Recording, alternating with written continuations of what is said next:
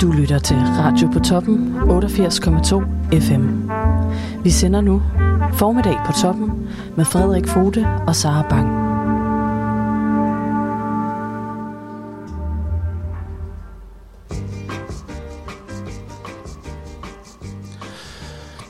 Og så er det altså igen blevet tid til at sige godmorgen til Skagen.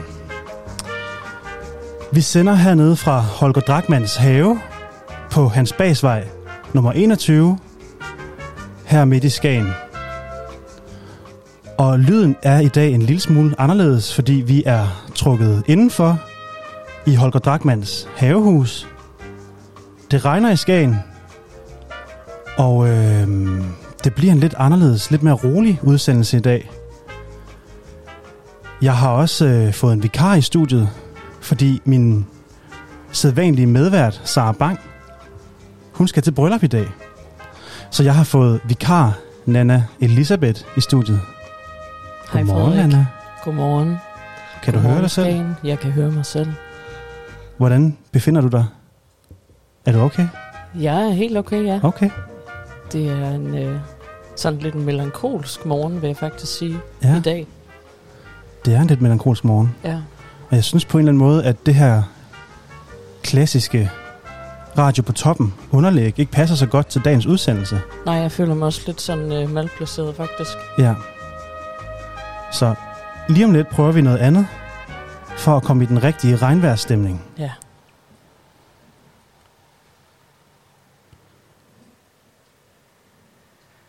Jeg tror, at det her... Sådan. Det passer helt perfekt. Det passer meget bedre til, hvordan vi lige har det nu. Ja. Og så kan jeg sige til jer, der lytter med, at vi øh, har et dejligt program til jer her på en meget, meget regnvåd lørdag formiddag her på Radio på Toppen 88,2 FM. I dag sender vi formiddag på toppen med mig, Frederik Fote, og min nye medvært for dagen, Nana Elisabeth. Det gør vi frem til kl. 10.30. Klokken 10.30 får vi de to indehaver af Skal Contemporary i studiet til et interview. Klokken 11 har vi en reportage med... Han er, han er indehaver, tror jeg faktisk, og chef for Naturhistorisk Museum her i Skagen, Paul Lindhardt. Og vi har altså haft to journalister ude på en reportage med Paul Lindhardt, hvor de sammen har samlet elgamle sten på stranden her i Skagen. Klokken 11.30 har vi anden installation af programmet Kendiskikkerten. Og hvis vejret tillader det, så har vi altså også haft folk i marken for at strikke en nyhedsudsendelse klar til jer klokken 12. Og øhm, hvis man nu sidder derude, og af en eller anden vanvittig årsag har fået lyst til at hoppe i havet i dag, så synes jeg altså, at vi skal prøve at ringe til en livredder, en bademester her i Skagen, og høre lidt om, hvad man skal være opmærksom på, hvis man vil i, hvis man vil i havet i dag. Det er jo faktisk ret fantastisk at bade i regnvejr, vil jeg faktisk sige. Det er sådan helt... Øh, en meget sådan... Øh, man kommer virkelig i kontakt med naturen. Ja. Så det kan jeg varmt anbefale. Og jeg tror heller ikke nødvendigvis, at vandet er enormt koldt i dag. Nej, Fordi der er jo faktisk... det er jo blevet varmet op igennem ret lang tid nu. Ja, Det, man kunne mås- måske være så heldig, at det faktisk er, er varmere end luften, hvilket også føles ret fantastisk på kroppen. altså fordi der er lidt blæst også samtidig. Ja, Okay. Fordi vi ligger jo på omkring lige under 20 grader i dag. mm. Så man kunne godt være heldig, at det faktisk er en behagelig og sådan lidt semi-lun oplevelse at komme i vandet. det vil jeg tro, ja. Ja. Godt, men jeg synes, vi skal prøve at ringe op til Joachim Livredder og høre, hvad man skal være opmærksom på, hvis man altså vil i vandet i dag i Skagen.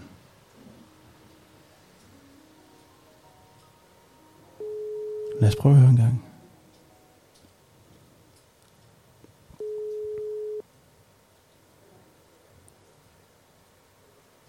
Er nogen i den anden ende. Tryk på den kystudredning, du snakker med Joachim. Hej Joachim, du taler med Frederik inden fra Radio på Toppen. Ja, hej, Dag. Hej, Dag. Joachim, øh, du er jo livredder. Du er faktisk ansvarlig for hele nordkysten her i Nordjylland. Er det ikke rigtigt? Øh, jo, i den her uge er jeg i hvert fald supervisor. I den her uge er du så jeg supervisor. støtter op med, med livredderne. Ja. Ja. Hvordan øh, har du fået nogle tilbagemeldinger fra jeres, fra jeres livredder rundt omkring på strandene i, øh, i Nordjylland i dag? Øh, ja, jeg har lige fået tilbagemelding fra Skagen faktisk. Ja. Hvordan, øh, hvordan ser det ud heroppe i dag? Jamen, øh, vi har regnvejr i dag, det meste af dagen, og også lige nu. Og øh, så er der fralandsvind hele dagen. Okay. Så hvad skal man være opmærksom på en dag som i dag, hvor der jo er gråt og regnvådt og altså fralandsvind? Ja, man skal selvfølgelig være opmærksom på fralandsvinden i sådan en dag som i dag. Så det er ikke noget med at tage badedyr med ud, øhm, og badebolde bliver, de bliver også inde på land. Og der Okay. kan simpelthen, vinden kan tage fat i dem, og, øhm, og så kan man blive båret, båret rigtig langt ud til havs. Okay. Så man skal holde sine badedyr, børn og badebolde under særligt opsyn i dag, fordi de kan altså... Der er altså Ja, risiko for, at blive de driver fra lands. Okay. Lige præcis. Så det er min største anbefaling at lade oppus, oppuslige flydemidler blive inde på land. Og puslige flydemidler skal ja. Altså blive inde på land. Yes. Okay. Og alt det her med at bade i regnvejr, nu talte vi lidt om, min medvært og jeg, hvordan det må være at komme i vandet sådan en dag, hvor der Mhm. er lidt, øh, der er lidt blæst, der er lidt, lidt slagregn.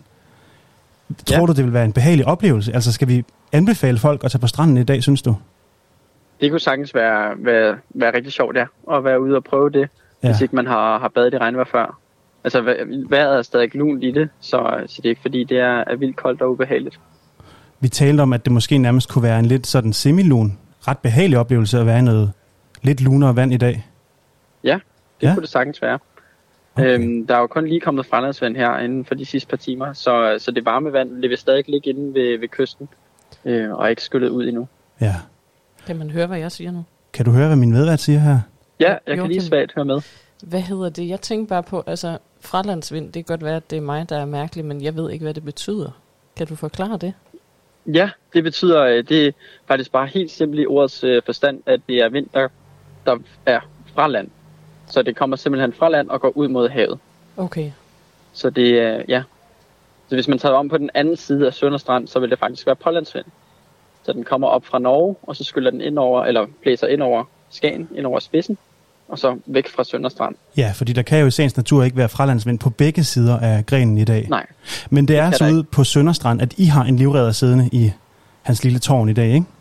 ja, det er rigtigt. Vi har to livredder siddende på, på Sønderstrand i dag. Okay, og man kan altså gå ned forbi Sønderstrand og lige få en slud med livredderne og høre, hvad man skal være opmærksom på, hvis man vil ud og dyppes. Det kan man bestemt. De, øh, hvis man tager ned på stranden, så vil jeg klart anbefale lige at gå ned og, og snakke med dem først. Og specielt hvis man ikke er, er kendt på stranden, så gå ned og spørg de lokale, eller spørg livredderen, hvis de er ved tårnet, hvis man bader et sted, hvor tårnet er. Det er De meget lærer fint. stranden at kende og, og lære forholdene, Ja, inden man går i vandet. okay. Så altså, dagens baderåd er badebolde og puslige luftmadrasser og andre ting, der er i fare for at drive væk. Lad dem Ja. blive inde på stranden og gå i vandet, Ja, uden alt for så meget... Øh, Bad sammen. og Så bad gå sammen. alene i vandet. Okay. Godt. Og man kan altså godt, ifølge Joachim Livredder, bade, selvom der er regnvejr, og selvom der er lidt blæst. Det burde stadigvæk være en behagelig oplevelse. Ja, Okay. det kan sagtens være en sjov oplevelse i sig selv. Øh, hov, nu har jeg lidt andet opkald. Øh, Joachim, tusind tak for det. Må jeg ringe til dig igen i morgen og høre, hvis der er udvikling i vejret, hvad man skal være mær- opmærksom på? Øh, ja, jeg, jeg, jeg tror ikke, der er nogen på telefonen i morgen. Åh, oh, Øh, vi kan prøve igen øh, på mandag. godt. Lad os sige det. Ja. Joachim, tak fordi jeg måtte ringe til dig. Ja, selv tak. Godt. Rigtig god dag. God dag. Hej. Hej. Okay. Han var uenig med mig. Han var faktisk enig med dig, ja. Ja. Okay. Og i mellemtiden kan jeg se, at vi har haft en lytter igennem her på Radio på Toppen. 88,2 FM. Øhm, lad os lige se en gang. Nu prøver vi lige at ringe tilbage til vedkommende, der ringede op lige før. Ja, Skal vi prøve det? spændende. Lad os prøve. Se, hvem den her mystiske mester lytter er.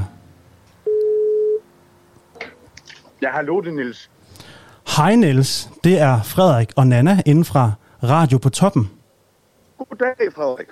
Hej Niels. Og Nana. Ja. Undskyld. Ja, Niels. Ikke glem mig, vel? Ikke den, altså, nej. Hvordan går det? Jamen, det går faktisk okay. Vi sidder inde i havehuset hernede i Dragmans have i dag, fordi det pis regner, Niels. Ja, jeg gør det. Hold Ja. ja. op. Hvor øh, befinder du dig selv henne lige nu? Jamen, jeg står i en have lige siden af Ankers hus øh, under en parasol, mens det sjasker ned fra oven, altså. Ja. Og hvordan Men er... jeg er i sikkerhed. Jeg Du- er i sikkerhed. Du er i sikkerhed. Bøllehatten er tør. Bølgehatten er tør. Ja. Okay. Og hvordan ser det ud nede i Ankers hus og nede ved baghaven i dag? Jamen altså, øh, en lille temperaturmåling er, at der er øh, folk, der sidder og spiser en surdejsbolle inde, ved, ved, inde på vores fine bænke, øh, og der er blevet tændt stearinlys. Og så har vi diskuteret meget, om det skulle være sardag eller støvet jazz, der skulle køre på højtalerne her til aften, eller her til morgen. Ja, Men øh, er- landet på sardag selvfølgelig. er landet på Sardag. Ja, Okay, hold en kaffe varm til os og en surdejsbolle klar. Vi kommer lidt over 12 Yes. og spiser frokost ja. hos jer. Niels, øh, ja. Det er noget med, at der er et arrangement nede hos baghaven i løbet af ugen. Et kulturelt arrangement. Ja, det er det. Det er nemlig rigtigt. Altså, vi, øh, altså, vi tænkte, at vi, vi, vi åbner simpelthen lige et uh, surdejsbageri, og så laver vi et uh, kulturprogram øh, oven i hatten. Ja, Øhm, og så, fordi vi så frygtelig gerne kunne tænke os at få den her have her brugt til noget rigtig fornuftigt. Og jeg må da sige, man skælver da en lille bitte smule, når man har arrangeret en koncert med plads til 300 gæster, øh, øh, når man står ude i den her selv samme have i tis regnvejr. uha. Øhm, men jeg håber gamble. da simpelthen, det er et gamble. Men Ja. ja. 15. juli, der øh, spiller indie rock bandet, jeg ved aldrig, hvad man skal udtale de genre der, Lowly i vores have, som jo har lavet et fantastisk album, der hedder Heba. Øhm, Elsker. så det bliver bare virkelig dejligt. Okay. Og hvordan står det til med billetsalget? Kan man stadigvæk nå at få billet til Lowly på torsdag i baghaven? Altså, det kan man faktisk godt. Ja. Øh, der er nogle billetter tilbage. Der er heldigvis også solgt en masse, så vi har været sådan, nej, hvor skønt. Der kommer Okay. til at blive fyldt med, fyldt med mennesker. Så, øh, men der er nogle stykker tilbage. Vi er jo begunstiget af, at der er masser af plads her udenfor, så, øh, så, så der er stadig ledige pladser. Hmm. Okay. Og det er altså på torsdag. Er det klokken 19, det starter, Niels? Øh, uh, 1930, tror jeg. 19.30, tror Jeg jeg. tror Er det ja, virkelig 1930. Og, og, Ja. ej, det, kan være, det, jeg, er det kan være, jeg er fuld af liv, men ellers, øh, men man kan simpelthen finde øh, de rigtige oplysninger inde på vores hjemmeside, havenbaghaven.dk. Godt. Ja, Okay. simpelthen. Industriferien er jo startet sådan lidt øh, øh, kickstartet i går, så der må, være, der må formodes at være fyldt med kulturlystende badegæster, feriegæster undskyld, i Skagen, som vil ud og opleve noget kultur i den kommende uge. Og det kan man altså gøre nede på Baghaven på torsdag, hvor bandet Lowly spiller klokken 19.30. Nils, øh, tak fordi du lige øh, var igennem her på radioen. Jamen, altså, jeg er bare så utrolig øh, glad for, at, øh, ved det, at I lige giver vores øh, arrangement der et lille rygstød. Ikke? Altså, så tak for det. Godt. Nu vil vi lige spille et nummer med Lowly, og så vil vi øh, på den måde plukke lidt for koncerten på torsdag. Ej, hvor vidunderligt. Ja. Så vil jeg gå ind og sætte øh, kaffen over, til I kommer lidt over 12. Vi glæder os til at se dig, Niels. Vi ses. Vi ses dejlig snart. Dag. Hej. Hej. Hej.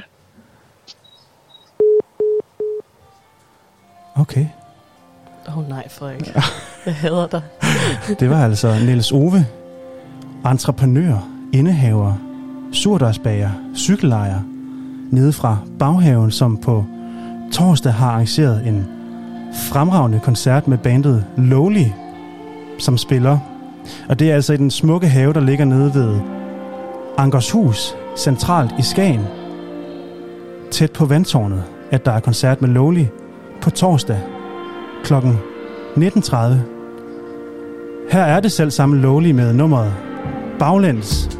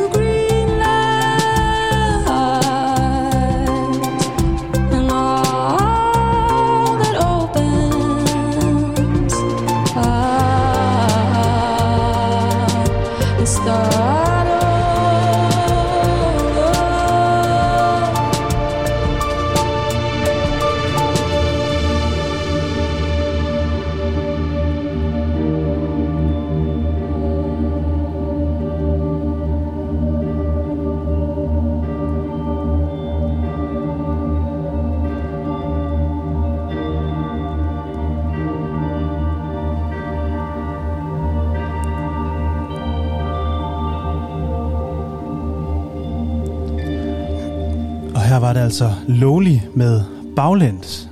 Og Lowly spiller som sagt nede i baghaven midt i Skagen på torsdag kl. 19.30. Og vi skal lige, Nana, Ja, hvis man lige hørte mig sige, jeg hader dig, Frederik, lige inden Lowly Baglæns blev spillet, jamen så er det fordi, at Lowly er et af de bands, der rører mig allermest. Og øh, altså, sangen Baglæns er jo en, som jeg tit sætter på, hvis jeg har sådan en filmsekvens i mit liv. Du ved sådan, hvis man går og har det lidt følsomt, men man har brug for at sætte noget musik på sit liv. ja, Og der, der bruger jeg tit Lowly med Baglæns, fordi jeg føler sådan, det er et sted, hvor karakteren i filmen, som jo så er mig, mm, øh, kommer frem til nogle erkendelser om sit liv. ja. Ja. Og det passede ikke lige med ind, ind i sætningen, hvor vi sidder nu. Nej, nej, så nej, det kunne mærke sådan, at tårne pressede sig på, og det, det, det er jo ikke nu, at det skal ske, vel? Ja, så, så hvis man lytter med derude og sidder og tænker, at det er fordi, vi har noget imod Lonely her på radioen, Ja. så er det faktisk det stik mod, modsatte, der gør sig gældende. Det er simpelthen fordi, at det var en tårpresser. Det er simpelthen så rørende musik, at vi var lige ved at Simpelthen begynder at græde. simpelthen begynde Og at jeg vil græde sige, herinde. at uh, Sofie, som uh, synger i Lowly, har simpelthen en af Danmarks flotteste stemmer. Ja, Hun er så dygtig, en sanger. ja. Så I kan godt glæde jer rigtig, rigtig meget til på torsdag. I kan godt glæde jer rigtig meget til på torsdag. Okay. Nana, øh, du er jo øh, udover at være øh, en dygtig radiovært, en dygtig podcastvært, også meget interesseret i litteratur. Ja. Og på en dag som i dag, hvor det jo simpelthen pisseøs regner i Skagen, så har du, anbe- eller, så har du øh, forberedt nogle litterære anbefalinger til vores lyttere her på Radio på Toppen. Mm-hmm. Og dem kommer vi til lige om lidt.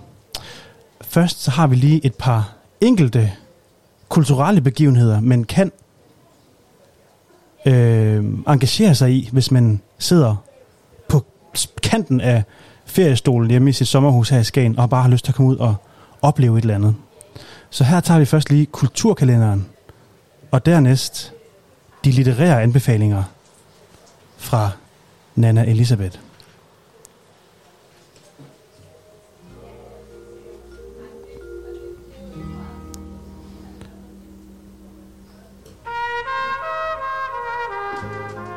Og her på denne regnvåde lørdag den 10. juli i Skagen, kan man altså igen møde den plettede afrikanske hornugle. Naturvejlederen fremviser og fortæller om uler i spørgehjørnet. Kom helt tæt på og mød den plettede afrikanske hornugle. For at deltage skal man købe entrébillet til Skagen Øje Naturcenter. Prisen for voksne er 70 kroner. Prisen for børn er 30 kroner, så længe man er under 12 i hvert fald. Og arrangementet starter altså kl. 13 ved Skagen Odde Naturcenter. Og før det kan man fra kl. 11 komme til udstilling i det hvide fyr. I 2021 slår vi igen dørene op til flotte kunstudstillinger i det hvide fyr. Glæd dig. I uge 27 udstiller Sele, undskyld, Selma Helene Larsen, Dorte von Wedel og Birgitte Jørgensen malerier og smykker. Der er gratis entré, og der er jo altså åbent fra klokken 11 til klokken 17 i dag, den 10. juli. Og så bragte vi i går her på radioen en kulturel anbefaling, som var en koncertoplevelse hernede i Drakmans have ved Holger Drakmans hus. Det var altså en koncert med bandet Kort Lunde, som skulle have spillet klokken 19 i dag. Men på grund af det øh, helt særlige rædselsfulde vejr, så er det altså aflyst. Og derfor kan man hverken besøge Vinbar og Museumscafé bedre dage, eller opleve koncert med Kort Lunde klokken 19. Og det var altså, hvad der var af kulturelle begivenheder, som vi synes, der var værd at nævne i Skagen i dag. Lige om lidt har vi nogle litterære anbefalinger med Nana Elisabeth Hårgaard.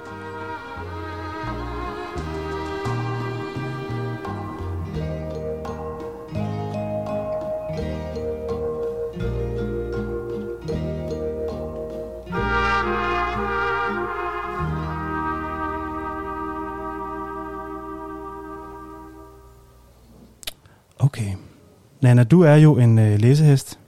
Det er jeg blevet, ja. Det er du blevet. Det er faktisk en relativt kort karriere, faktisk. En altså, relativt det- kort, altså læsekarriere. Ja, altså sådan, jeg har ikke været en kæmpe læser, før jeg ligesom blev omkring 25. Den dag i dag er jeg 30 år gammel. Mm. Så det, det er noget, der er kommet ind i mit liv på et tidspunkt, hvor jeg virkelig havde brug for det. Og det, øhm, det føler jeg også, at jeg gerne vil ligesom anbefale til, til mennesker derude, der for eksempel har det svært, eller går igennem noget i deres liv, hvor, hvor de har brug for noget genkendelse. Så kan det være rigtig, rigtig dejligt at åbne for en roman, og så simpelthen læse om folk, der går igennem det samme som en selv. Ja, Det var sådan, som jeg kom ind i læsning dengang. okay. Ja. Og så har du siden da læst derudad. Ja, det vil Ja. jeg sige. Jeg læser, jeg læser hver dag. Jeg bruger læsning, når jeg skal falde i søvn. Jeg Ja. bruger læsning i toget. Og bare sådan til at, at falde ned. Og, og specielt her i ferien er jo virkelig sådan et tidspunkt, hvor man kan få høvlet nogle bøger. Høvlet nogle bøger. Og det kan jeg godt lide at gøre. Så hvis man sidder derude i sit dyrt lejede sommerhus i dag, med en øjner, en daybed mm. og en lille plæt, så skal man altså finde en af de bøger, som Nana her vil anbefale, lægge sig over, brygge en kop grøn te, og simpelthen nyde dagen fra daybed med plæt og bog indendør. Nana, Mm. lad os høre, hvad du har forberedt til os. Ja. Jamen, øh, den første bog, jeg har taget med, det er øh, ligesom, den sætter ligesom stemningen for hele temaet omkring øh, boganbefalingerne i dag, som er ulykkelig kærlighed. Det er noget af det, som øh, jeg elsker allermest at læse om. Det, det rører mig. Jeg synes, det er spændende. Så den første anbefaling er faktisk en serie af fire bøger af en øh, italiensk forfatter, der hedder Elena Ferrante. Øhm, det er en serie, der hedder Napoli-romanerne. Øhm, den starter med bogen Min geniale veninde. Og det er øh, selv øh, det er en bog, som jeg selv læste, tror jeg, sidste for, forrige sommer, for to år siden, begyndte jeg at læse dem, og de er meget lange. Og det er en fantastisk bog, hvor man følger et venskab mellem øh, to piger, Lila og Elena, og de er øh, de er bedste venner, de er meget forskellige. Og øh, Elena, hun har ligesom den her sådan ekstreme fascination af Lila, og det, øh, det fortsætter egentlig hele deres liv. Så øh, bogen starter egentlig med, at vi, vi oplever, at, øh, at Lene nu, som hun bliver kaldt i bogen, hun øh, leder efter øh, Lila. Hun er væk. Øhm, og så begynder der ligesom en kæmpe udfoldelse af deres venskab, og hvor specielt det, det er at elske nogen, som kan være svære at elske. Og så følger vi også ligesom en kærlighedshistorie mellem øh, Leno og en, der hedder Nino, øhm, som ender, nej det vil jeg jo så ikke sige, men det, det er i hvert fald et meget kompliceret forhold, de to har. Vil du gerne sige det, fordi så kan vi godt sige spoiler alert her i radioen. Ja, det, øhm, det er ligesom et forhold, der foregår over mange, mange år. Øhm, så jeg vil, jeg vil heller ikke sige, at det, at det er ulykkelig kærlighed, men det er jo i hvert fald en eller anden erkendelse af, jeg bliver ikke glad sammen med det her menneske. Ja. Øhm, og det er en enormt fascinerende roman, fordi man følger en masse forskellige familier i Napoli, øh, et fattigt kvarter i Napoli. Og man lærer også en masse om mafiaen og sådan nogle ting. Mm. Øhm, og Elena Ferrante er faktisk et synonym. Man ved ikke, hvad forfatteren rigtig hedder. Det øh, har hun valgt at holde hemmeligt, og det kunne jeg jo også forestille mig havde et eller andet med mafiaen at gøre måske. Øhm, og mange har været ekstremt nysgerrige på, hvem hun er. Og det har ligesom været sådan et mysterie, siden hun kom frem. Hun er Italiens største forfatter. Ultimativt. Hun skriver simpelthen så mange bøger. Øhm, men øh, man har givet op, fordi man vælger at respektere forfatterens ønske om at være anonym. Det er, øhm, det er læsning, som vil ligesom tryllebinde dig. Og jeg havde en nat, hvor jeg faktisk læste hele natten, hvor jeg slet ikke faldt i søvn, fordi jeg kunne bare ikke slippe den her bog. Så det er en kæmpe anbefaling. Det er nummer et. Kan du lige tage titlen og forfatteren en gang til? Det kan jeg i hvert fald. Elena Ferrante. Napoli-romanerne starter med Min geniale veninde. Så tror jeg, nummer to hedder Historien om et nyt navn. Øhm, og så er der også en, der hedder Dem, der bliver, eller sådan et eller andet. Ja, okay. Ja, der er fire i alt. Og øh, man, man skal lige holde øje med, hvad for en, der er hvilken i, i serien. Min mor, hun kom til at læse dem forkert, simpelthen. Mm, det er jo lidt ærgerligt. løsning. Altså, ja, det var meget ærgerligt. Ja, vi iler videre til den næste anbefaling, som er måske en, mange har læst, kunne jeg forestille mig. Eller i hvert fald har beskæftiget sig med på en eller anden måde. Det er bogen Call Me By Your Name af André Akiman, tror jeg han hedder. Det er Akima. Ja, og grunden til, at jeg siger, at øh, der nok er mange, der har beskæftiget sig med den her bog, er fordi, at det var en kæmpe blockbuster tilbage i 2018. Den blev lavet, den blev filmatiseret med øh, smukke, unge Timothy Chalamet, som er blevet sådan, som er lidt et, et nyt håb inden for skuespilverden, vil jeg sige. Mm. Men det er en øh, romantisk kærlighedshistorie. Vi er i Norditalien i 1983. Øhm, Elio hedder hovedpersonen. Han er på, øh, på sommerferie i familiens hus. Det gør han hvert år. Øhm, og han bliver mega, mega forelsket i deres sommergæst, Oliver fra USA. Og øhm, Oliver, han er sådan en intern, hvad det hedder, praktikant hos Elios far, som er præsokratisk filosof. Ja, så det er sådan, det er en meget, meget sådan smuk bog, hvor de taler rigtig meget om litteratur og kunst, og ja, øhm, og jeg havde ligesom sådan en helt fantastisk oplevelse sidste øh, år, hvor jeg lå i Italien og læste bogen. Så jeg, jeg var ligesom i omgivelser, der minder om. Den er godt nok fra, fra hvor søren er den nu? Er fra Lom, Lombardi, Lom, hedder det det? Lombardiet, tror jeg. Lom, Lombardiet, ja. Ja. ja. Og det, øh, den her bog, jamen, altså jeg græd og græd og græd og græd, da jeg læste den, fordi det er den smukkeste skildring af forelskelse, og hvor meget det kan ændre ens liv, og hvor omsaggribende det kan være. Øhm, og jeg har faktisk taget et lille citat med fra, øhm, fra bogen, som, som da jeg så det på film, var det noget af det, som, som jeg husker eller, eller tydeligst, og er virkelig et, et citat, der har sat sig i mig. Og hvis man ikke har set filmen, skal man selvfølgelig gøre det, men jeg synes, at læseoplevelsen er endnu mere fantastisk. Ja, altså I kan starte med at læse bogen måske nu her klokken 11. Ja. Og så kan I måske tage filmen i aften. Det er en varm anbefaling i hvert fald. Godt. Jeg skruer lidt ned for underlægget, og så kan vi altså få citatet. Ja. Det bliver så på engelsk, desværre. Jeg kan ikke lige øh, oversætte det så hurtigt. We are fluent in English. Og det her, det er altså øhm, Elios far, der, øhm, der vil tale med Elio efter, at, øhm, hvad kan man sige, at forholdet er, end, er, er endt til Oliver. Øh, og det er jo så et homoseksuelt forhold, og det er jo på det tidspunkt i hvert fald nok ret svært øhm, at ligesom sige til sine forældre, at jamen, jeg er homoseksuel. Mm. Han siger så Elios far, You had a beautiful friendship, maybe more than a friendship, and I envy you. In my place, most parents would hope the whole thing goes away or pray that their sons land on their feet soon enough. But I am not such a parent. In your place, if there is pain, nurse it. And if there's a flame, don't snuff it out. Don't be brutal with it. Withdrawal can be a terrible thing when it keeps us awake at night, and watching others forget us sooner than we'd want to be forgotten is no better. We rip out so much of ourselves to be cured of things faster than we should, that we go bankrupt by the age of 30 and have less to offer each time we start with someone new. But to feel nothing, so as to not feel anything, what a waste. Og øh, hvis man tænker, det var bare en masse bløde, det forstår jeg slet ikke, så er det det her med sådan, altså at kærlighed er altid værd at satse på. Altså du, du må aldrig stoppe med at elske, uanset hvad der sker i dit liv. Og det synes jeg bare var ekstremt smukt. Mm. At selvom at kærlighed kan gøre ondt og ikke kan lade sig gøre, så er det stadigvæk noget af det smukkeste ved at være menneske. Ja. Mm.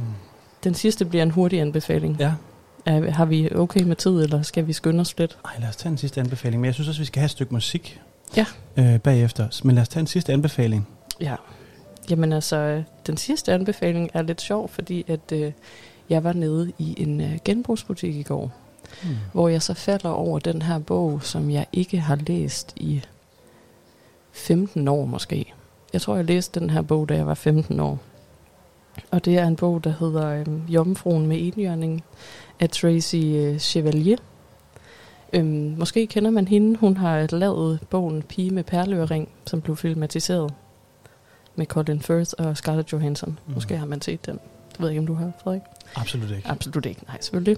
Øhm, men det er en bog, som jeg har fået enormt meget lyst til at læse igen, da jeg så den, fordi at øhm, det var en af mine første læseoplevelser, hvor jeg læste om sex. Mm. Øh, og jeg synes, det var helt fantastisk. Øhm, og om, om, om ulykkelig kærlighed og passion og kunst. Og der er nogle helt fantastiske beskrivelser af Bruxelles og Paris i den her. Vi, vi er tilbage helt i 1490'erne af den her bog, altså sæt. Øhm, ja, og den handler egentlig, der, der er flere forskellige øhm, fortællere i den. Den handler blandt andet om den her kunstner, der hedder Nicolas des Innocents, tror jeg, måske han hedder. Eller Nicolas des Innocents på dansk, ikke? øhm, Nicolas, det, vi har jo øh, øh, vores øh, faste franskmand, Lukas Højbjerg, med på. Det er rigtigt. Øh, jeg tror, han lytter med.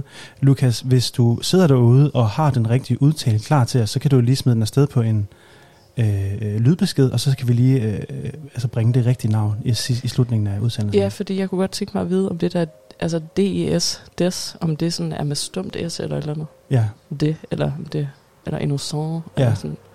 Hvordan, øh, hvordan udtaler man det? Ja, så Lukas, meld ind, hvis du lytter med, og, og, og giver os det rigtige, den rigtige udtale. Godt. Men altså, Nicolas de Innocent, han får til opgave øh, af det parisiske hof, at han skal lave øh, seks billedtapeter. Og han vil egentlig gerne lave noget, der sådan er super voldeligt og med blod og krig og sådan noget. Men det vil, vil, vil de ikke have, ham her Jean de Vist. Han vil have øh, nogle smukke billeder af en enhjørning, der holder en jomfru. Mm. Ja, eller det er faktisk hans kone, Jean de Vistes kone, der vil have det. Mm. Øh, det ved jeg heller ikke, om man siger Jean de Vist, eller man siger Jean de Vie, eller hvad man siger. Endnu et, øh, et spørgsmål til Lukas. Ja. Øhm, og han bliver så forelsket i Jean de Vist datter, øhm, og vi forfører hende. Så det bliver ligesom en, øh, altså en enorm seksuel roman, Ja. som, øh, som man måske skal tænke over, hvor man læser, ja. jeg sige. Det er måske meget godt, at vi ikke bringer et, øh, et citat fra novellen her, eller fra bogen her i, Ja, i radioen. det er det. Okay. Men det er altså øh, tre boganbefalinger fra mig, som alle sammen har temaet ulykkelig kærlighed i sig. okay. Og det, øh, ja, hvis man er sådan lidt en melankolsk sjæl som mig, så vil man elske at dykke ind i det her læseunivers. Ja. Og nu har vi altså fået en tilbagemelding fra Radio på Toppens faste franskmand, Lukas Højbjerg. Nej, Lad os lige høre, hvad han siger til det. Nogle ekstremt dejlige øh, anbefalinger. Jeg var faktisk lige ved at græde under det citat. Angående øh, udtalen af navnet, så hedder det Nicolas de Innocent. Og DES, det er flertal. Og det vil sige, at øh, det er Nicolas af de øh, innocente. Eller innocent. Kortlunde har vist nok en rigtig kort lunde i forhold til vejret, må man sige. Okay, det var lige endnu en, øh, en tilbagemelding fra Lukas Højbjerg. Det var ikke så en, en fransk anbefaling, men, øh, men altså, det, Nicolas, det var faktisk rimelig rigtigt, det jeg sagde. Sige. det er innocent. Nicolas de Innocent. Nicolas, det er innocent. Okay, tak til øh, programmets øh, faste franskmand, Lukas Højbjerg, for den Ja. rettelse. Og så er det noget med, at vi har valgt en sang, ikke, som relaterer sig til, øh, til de her anbefalinger. Jo, altså, nu er vi lige, nu spiller vi øh, Debussy, Claire Åh, de Lune. Det passer også ret godt til, men jeg synes, vi skal have musikken Ja. fra Call Me By Your Name. ja, må jeg forklare? Ja, øh, forklar se- lige hurtigt, ja. Og det, det her stykke musik øhm, er af Sufjan Stevens, og det er simpelthen øh, taget ud fra øh, til sidst i filmen, hvor at øh, Elio han sidder og bare græder og græder og græder til sidst i filmen. Og ja, det er totalt goosebump-agtigt, når man øh, sidder der og ser ham være fuldstændig ulykkelig forelsket. Okay. Det er en sang, der hedder Visions of Gideon. Og den kommer altså her. Visions, of Gideon med Sufjan Stevens. Tak fordi I lyttede med på formiddag på toppen, her på Radio på toppen 88,2 FM. Nu sætter vi musikken her på, og så forbereder vi et interview med de to indehaver af Skal Contemporary. Vi lyttes ved om fire minutter.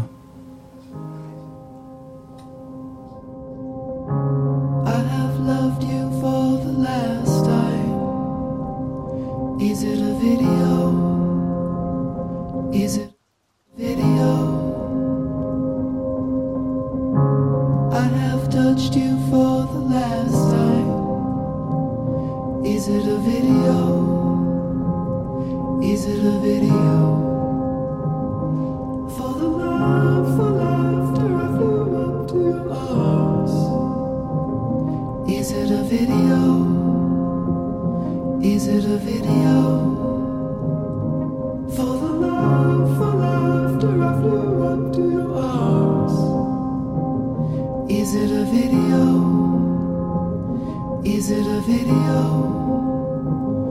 Is it a video?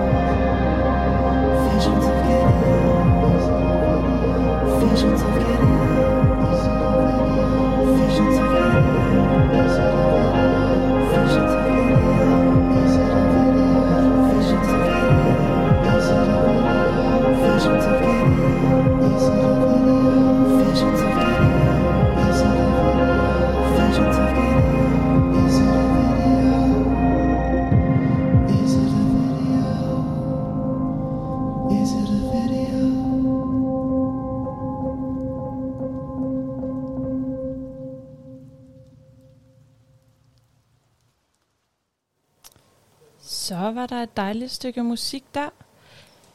Og hvis du skulle være i tvivl, så lytter du til Radio på toppen, 88,2 FM. I dag er vi jo som sagt rykket indenfor, og Tua og jeg har besøg af Skal Contemporary. Derfor vil jeg gerne sige velkommen til Sara Løvschal Grundved og Anna Møller Christensen. Hej. Hej. Der var ikke skruet op for jeres Hej med mikrofoner. jer. Dag. Og øh, I har jo udstillingsplatformen, som sagt hedder Skal Contemporary, som er i Skagen her fra den 28. maj til den 19. september.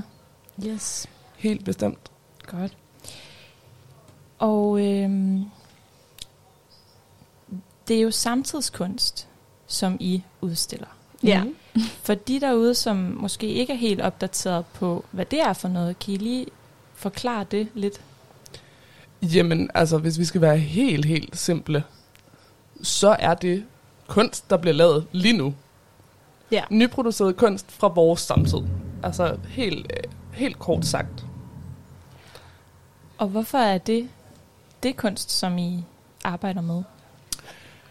Man kan sige, noget af det, vi har diskuteret meget i, i etableringen af platformen, er, at Skagen er et meget interessant sted, når man kigger her, hertil med, med kunstneriske øjne, og har en rig kunsthistorie, som ligesom stadigvæk er med til at definere den her by i dag.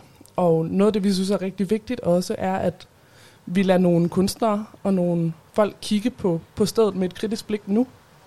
Så det ikke alt sammen ender med at være, være en fin kulisse og en forestilling om hatte og hør.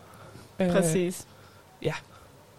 Ja, og måske også udfordre øhm, den måde, man, man, man ser kunst på, og den kunst, der også bliver vist her, fordi det er meget en type, meget øhm, maleri.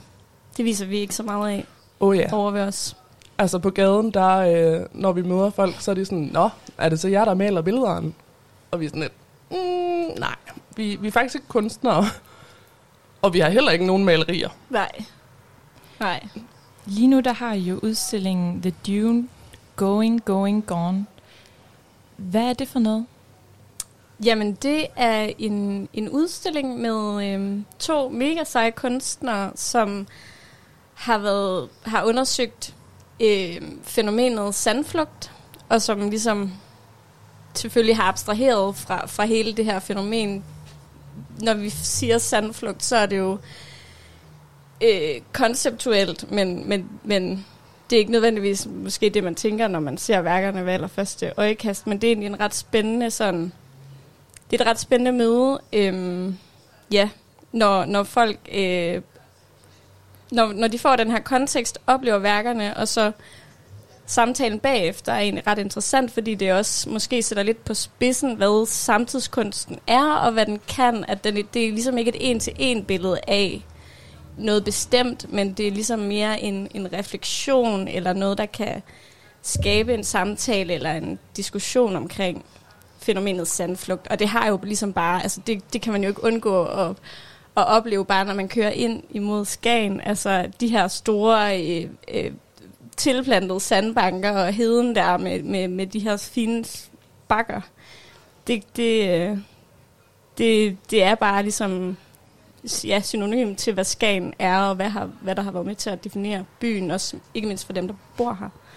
Ja, man kan sige, at sandet er jo enormt definerende for det her sted.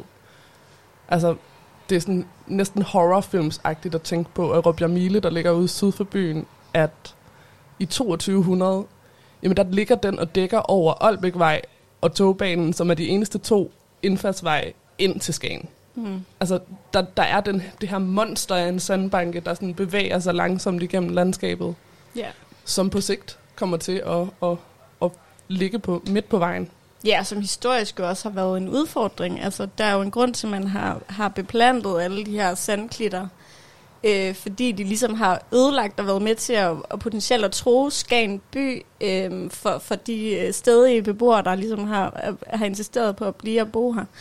Den tilsandede kirke har vi jo, altså der er ligesom, øh, der, der gav man op på et tidspunkt, fordi man ligesom ikke havde ressourcerne til at, Bliv ved med at blive ved med at grave, grave øh, stien ind til kirken øh, fri for sand. Altså sådan, det har været sådan et helt Sisyphos-projekt, men, men hvor man ligesom har ja, gjort en stor indsats for at prøve at holde på det her sand, men som jo så også har, altså, har fastholdt det her landskab, som jo bare er helt særligt, og som vi også er sindssygt fascineret af. Altså det er jo sådan et, en, en dobbelt ting på en eller anden måde. En, både sådan et, et kritisk blik på, på den måde, vi, vi arbejder med natur, eller hvad vi opfatter som natur, øhm, men Ja. også en fascination af, af det helt særlige sted, som Skagen jo også er, ikke? Ja, for nu man kan sige, sandet og sandflugten åbner jo for en masse vildt interessante spørgsmål vedrørende vores relation til naturen, og hvordan vi som mennesker bruger og forbruger, og den måde, vi interagerer med vores omgivelser. For, for de klitplantager, der er her omkring byen, jamen det er der jo nogle mennesker, der har plantet og besluttet sig for, at de skulle være der. Hver en, en hjelme, vegetation og marehalm er der nogen, der har stukket i jorden, Mm. eller i sandet, det er jo sådan set slet ikke jord, vel? Ja. Men, men, men, men det her med, at, at, at det har egentlig været en evig kamp med og mod naturen, for at kunne bo her. Øhm, og det åbner jo også for nogle perspektiver vedrørende den måde, vi lever vores liv overhovedet, og forbrugskultur, og nu bliver jeg ved med at slå til en mikrofon her, det er super. Men, men, men den måde, vi, vi ligesom forbruger af de ressourcer, som er øh, på den her planet, øh, og, og den udvikling, der har været, hvor vi som mennesker egentlig er blevet en, en geologisk magtfaktor, der, øh, hvis vi bliver ved, som vi gør nu, jamen egentlig måske ender med at udrydde os selv. Fordi naturen, den skal nok slå tilbage. Mm. det er os, det kommer til at gå ud over. Og det lyder su- super sådan dundrende og meget men, men det er jo også det, som, som, som samtidskunsten så egentlig kan indeholde. Altså nogle af de her sådan ret dystopiske og Hmm. uhyggelige perspektiver. Og en gang imellem bare sådan smækker det lige i ansigtet på os, at det må godt være ubehageligt. Det behøver ikke være pænt, når det er samtidskunst. Det må godt gøre ondt og Mm. mm. krasse og være grimt. Jeg kunne godt tænke mig at høre lidt øh, mere om det her med, nu nævner du, at, at samtidskunsten gerne må være øh, grim øh, og, og in your face på en måde. Øh, hvordan synes I, at, øh, at det her med samtidskunst passer ind i den kunsthistoriske, eller den kunsthistorie, der er i Skagen? Åh oh ja, altså når vi står i dag og kigger på krøjer og anker, altså det er jo så pænt og så fint. Og det er vidunderligt, og der er nogen, der er taget til det her sted og er blevet betaget. Og det kan I sikkert også mærke, når I er her, at det bliver man. Altså her er virkelig skønt, mm. og her er virkelig smukt. Men jeg tror, vores holdning er også, at, at vi er nødt til at forholde os på en anden måde til det. Vi kan ikke bare forhærlige det her sted, fordi der er rigtig mange ting i spil, og det er en vildt kontrastfyldt by, hvor altså, forskellige økonomier er i spil i forhold til turisme og fiskeindustri, og, og, og hvordan man ligesom lever livet her. Øhm, om man er lokal eller besøgende. Mm. Øh. Og det var der jo også lidt, altså det har skagensmalerne sådan set også taget fat i på en eller anden, altså der er også de her billeder af fiskerne, og det her Sankt Hans billede, hvor at, at, at de ligesom står på den ene flanke, og de lokale øh, fiskerne, de står ligesom på den anden, sådan lidt opdelt.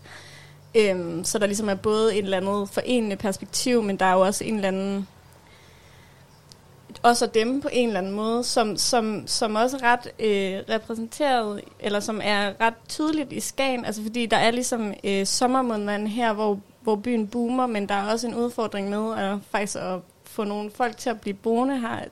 Indbyggertallet er faldet, jeg ved ikke, fra 14.000 til 7.800 eller sådan noget de sidste 20 år. Altså der, der sker ligesom nogle andre ting, som selvfølgelig er alt muligt politisk også, men, men, men som, som på en eller anden måde gør, at, at det også er et vildt spændende sted øh, at besøge nu, og som, som ligesom på en eller anden måde rummer lidt stadig samme fortælling om byen, men som også ligesom prøver at, sådan at ruske lidt op, fordi det er netop den her fortælling om skansmælderne og høren, og man kan se det i bybilledet, de her stråhatte, som også popper op alle steder, ikke? Øhm, og man, ja, som man, som man dyrker, men som jo også på en eller anden måde kunne trænge til at blive rusket lidt op i, tror jeg. Det er sådan lidt vores... Øh, og så, så er det jo også... Altså Skagen er et særligt sted i forhold til sådan det kulturelle og, og, og de mennesker, der også besøger byen, øh, er måske lidt anderledes end, end andre turistområder på vestkysten, hvis vi skulle sammenligne. Men, men det er stadig symptomatisk, altså for mange andre steder i, i bare vores lille land, ikke, det der sker i Skagen. Så på den måde, så, så kan man ligesom også på en eller anden måde ruske lidt i, i, i, i det, i den kultur på en eller anden måde, som, som, som i hvert fald også gør, at, at måske byen har øh, lidt nogle andre udfordringer i løbet af året, fordi den kultur, der er om sommeren, den forsvinder ligesom også igen. Men, men ja, det kunne være interessant også at, at, at have en dialog omkring, om man faktisk kunne, kunne, kunne skabe en kultur, som ville gøre, at, at man kunne lave det her til en fed by også. Også om vinteren. Mere end den er, eller sådan, fordi der er også bare en, ja, en høj øh, leve, hvad hedder sådan noget, alder, gennemsnitsalder for de, for de øh, herboende og så videre. Ja, men, men ja, altså vi synes, der er rigtig mange spændende aspekter, tror jeg bare, af, af Skagen, men som også ligesom er mere generelt end bare netop til det her område, rent kulturelt i hvert fald. Det lyder jo til, at I har sat jer rigtig godt ind i det. Hvordan er jeres interesse for Skagen og det, I snakker om her, er blevet startet? Uh, jamen altså, først og fremmest så har vi jo begge to rødder i Vendsyssel. Så, så det har hele tiden været nærliggende på en eller anden måde at kigge, kigge mod nord. Um, vi, har, vi har så studeret i Aarhus og boet der i mange år. øhm, men, men har de seneste år kigget, kigget ud af byerne. øhm, fordi jeg tror også, det er en grundlæggende mission for os at bringe samtidskunsten ud, hvor folk er. Øh, så den ikke bare slutter sig om sig selv i de store byer. Øh, fordi vi jo rent faktisk mener, at den, den kan bidrage til øget liv, livskvalitet og er relevant for alle. Øh, fordi alle kan gå ind og bruge deres sanser og se på noget og føle noget og lytte til noget og mærke det. Det behøver man ikke en akademisk uddannelse for, eller gå til, til faniseringer i Kødbyen for at, at, at gøre. Øhm, så jeg tror, det, det er sådan egentlig en grundlæggende mission, at, at vi gerne vil være med til at tilbyde samtidskunsten for flere. Og Yes. så er Skagen jo også bare et vildt sted.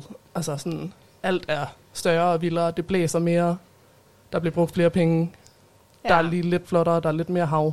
Altså sådan, Ja, det var et ret spændende sted i hvert fald for os at starte.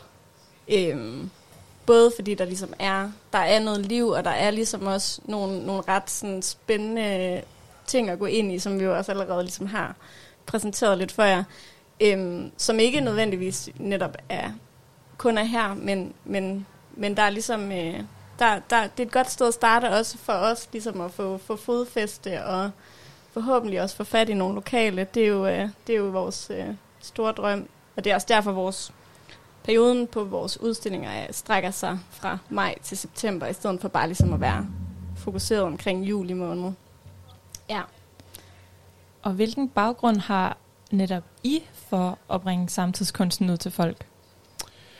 Oh, jamen altså, vi har været en, en tur omkring Aarhus Universitet og, øh, og har læst æstetik og kultur, øh, som er en kunstfaglig uddannelse, der ligger der, der beskæftiger sig hovedsageligt med samtidskunst. Og jamen, så har vi arbejdet på nogle forskellige kunstinstitutioner rundt om i, i landet, og øh, så har vi sammen arbejdet en del freelance som kuratorer øh, og lavet både selvstændige projekter, men også samarbejdet med museer som Aros og Horsens Kunstmuseum og Kvindemuseet, der nu hedder Køn, Hmm. øhm, og så videre.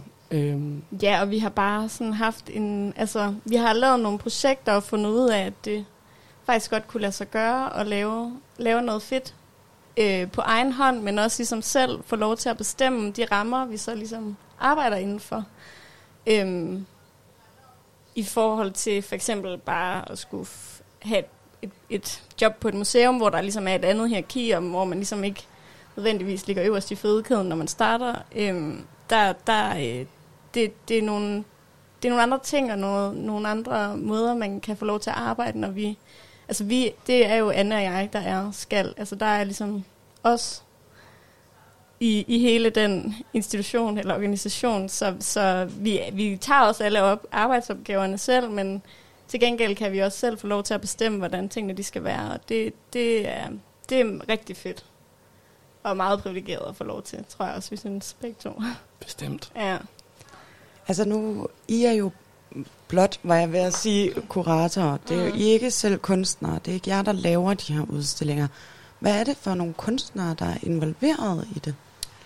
Jamen, øh, i det program, vi lige nu har for de næste to år, øh, der har vi både nogle lokale samtidskunstnere med, øh, som bor i Tværsted og i Aalborg og, og sådan nogle steder.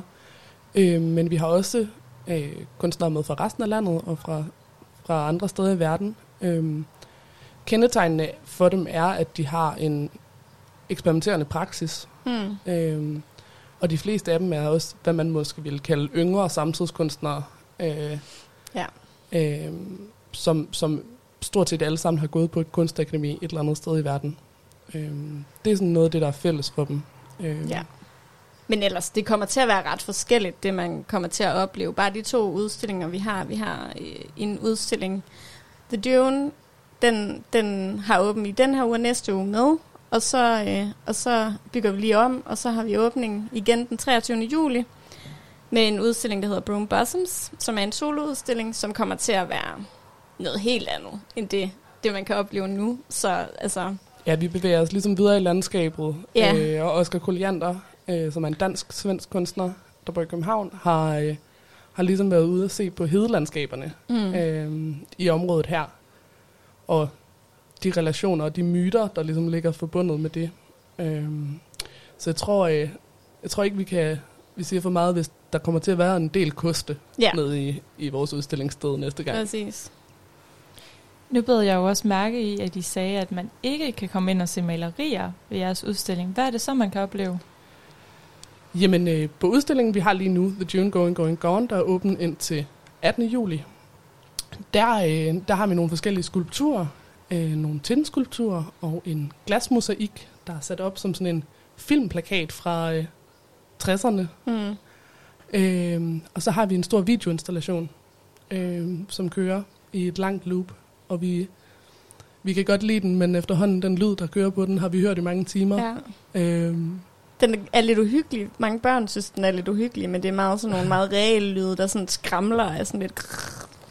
Ja, Ja, og jeg tror, tror den næste udstilling, vi åbner, kommer, kommer til at være en eller anden form for total installation øh, med, med video, installationer, lyd, skulpturer øh, i forskellige materiale.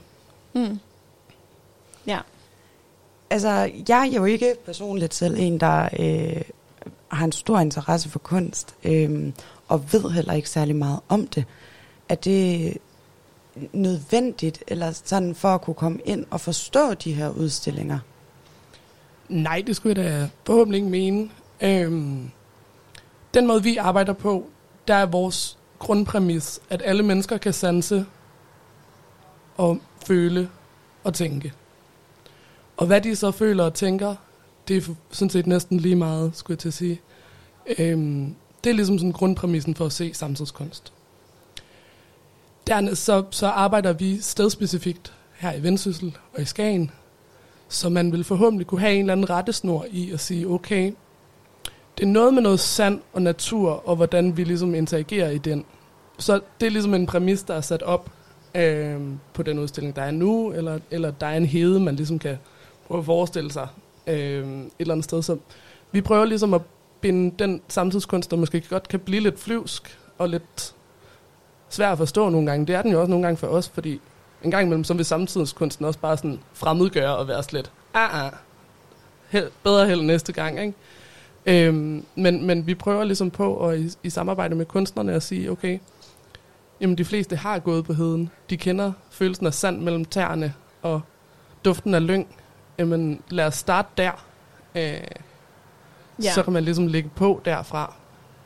Ja, det er generelt også sådan en, en præmis. Vi har ikke nogen lange tekster inde i vores udstillinger, der, der er forklarende eller nødvendigvis heller sætter en eller anden øh, kontekst, kunsthistorisk kontekst. Vi har et katalog, man er meget velkommen til at tage med, som, som på en eller anden måde øh, mere sætter den her stedspecifikke tematiske kontekst, men som ikke heller går ind og fortæller, hvad du skal opleve på udstillingen. Det er ligesom op til en selv at mærke og føle, og dem, der har lyst til at, at, at tale om det, når de kommer ud, altså det, det, det synes vi kun er rigtig spændende og rigtig fedt, hvis, hvis folk har nogle inputs, om det er positivt eller mere kritisk, det er sådan set bare rigtig dejligt at sådan høre folks refleksioner. Øhm, fordi det også er så individuelt. Altså det er jo meget forskelligt, hvad der rører folk, eller sådan.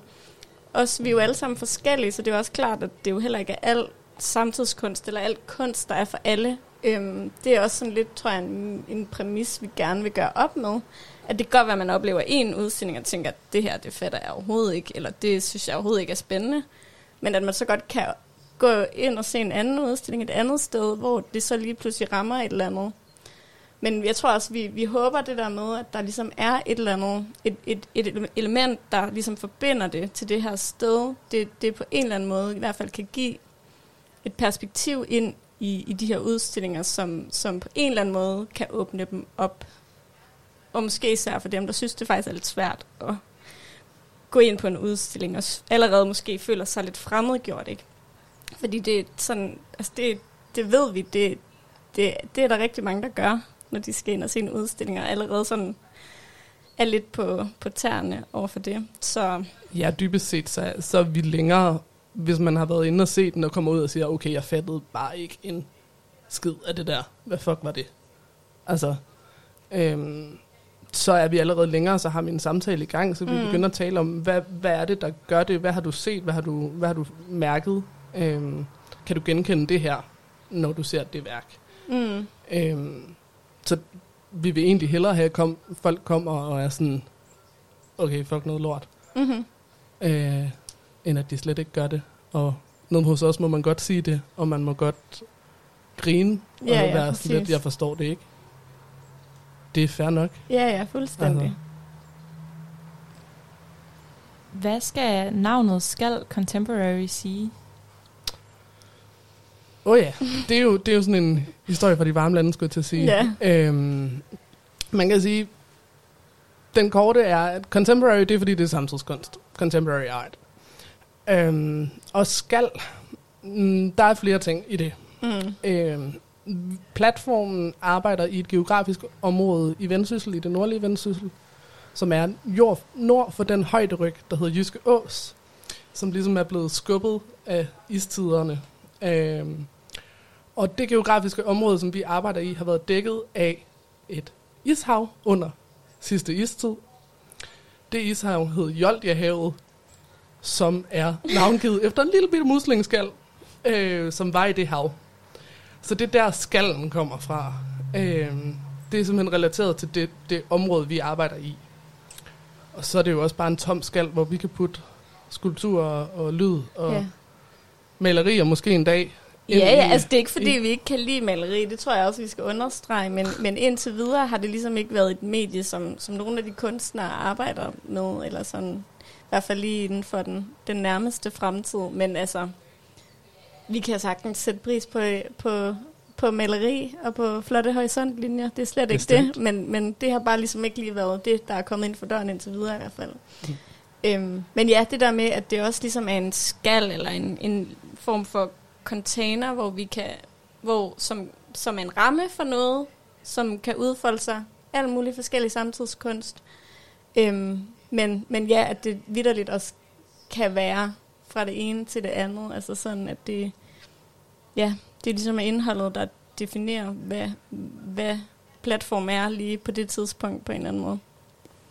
Ja. Nu nævner I selv det her med, at det jo ikke er umuligt, at I i fremtiden kommer til at have malerier på jeres udstillinger. Øhm, hvor ser I skal Contemporary henne i fremtiden? Jamen, øh, noget af det, vi går og, og arbejder benhårdt på i, i disse dage, er selvfølgelig at, at afvikle et program og, og, og være værter for nogle, nogle gæster. Øhm, men det er vores klare strategi og vores, vores forhåbning, at, at det er en platform, der kan blive ved med at eksistere i det nordlige Vendsyssel i, i mange år frem. Det, øh, det kræver selvfølgelig noget økonomisk support, Mm-hmm. øh, både fra nogle fonde, som er det, der ligesom finansierer, øh, og fra en masse samarbejdspartnere. Så, så man kan sige, vi kommer forhåbentlig til i mange år frem at, at kunne tilbyde stedspecifik lokal samtidskunst af både lokale kunstnere og kunstnere, vi inviterer ind øh, i det nordlige Vendsyssel. Fordi her er sygt fedt, mm. og der er virkelig mange spændende aspekter at tage fat i, øh, hvis bare man begynder at kigge sig lidt omkring. Og forhåbentlig et, et sted, et fast sted på, et, på, på sigt, Mm. et eller andet sted, som kan vise samtidskunst året rundt. Mm-hmm. Hvis nu vores lyttere derude er blevet interesseret i at komme ind og se det her, hvor kan de så finde jer hen i Skagen? Jamen lige nu holder vi til nede på Skråvej 6F, inde i gården bag ved Tonys Blomster, øh, mellem fris- frisør Columbus og Skagen Tattoo. Yes. Der, øh, der er vi indtil 19. september, og øh, så kommer vi faktisk tilbage igen i november og laver et projekt, som kommer til at udfolde sig mere i det offentlige rum. Øh, men det kan man læse meget mere om på vores hjemmeside. Ja. Men Øh. ja, onsdag til søndag, frem til i hvert fald til slutningen af august, 12 til 17. Øhm, I september har vi åben fredag til søndag. Det er derfor, den lige var. Men, men onsdag til søndag, 12 til 17. Yes. Og vi har altid en kop kaffe på kanden, hvis man er til det, eller måske et lille glas vin. Det, Det finder vi ud af. det finder vi ud af. Inden vi siger farvel til Sara og Anne, vil jeg lige sige, at du lytter til Radio på Toppen, 88,2 FM. Du må altid ringe ind på telefon 50 35 64 25. Du er også meget velkommen til at kigge forbi Drakmans have, eller du kan finde os på sociale medier. Har I ønsket øh, en sang her i dag? Ja. Okay, du vælger. Ja. Okay. Altså, Anna og jeg, vi, øh, vi kører meget bil. og, øh, og, og siden sidste sommer, så, så har der været øh, specielt et album, vi har været rigtig vilde med. Det er Woman. Born... Nej, ikke den. Ikke Woman. Okay, Nej. Det er den fra tv. Det, Det står er Born to på. Do It, Okay, ja, Born to Do It har vi Craig hørt David. meget.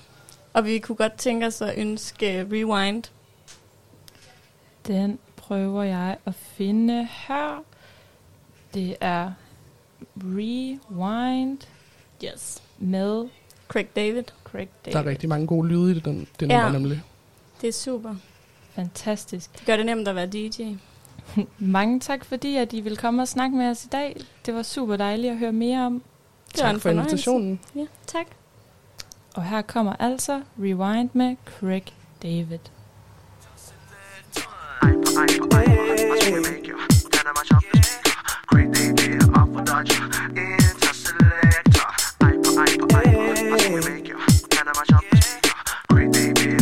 Moves,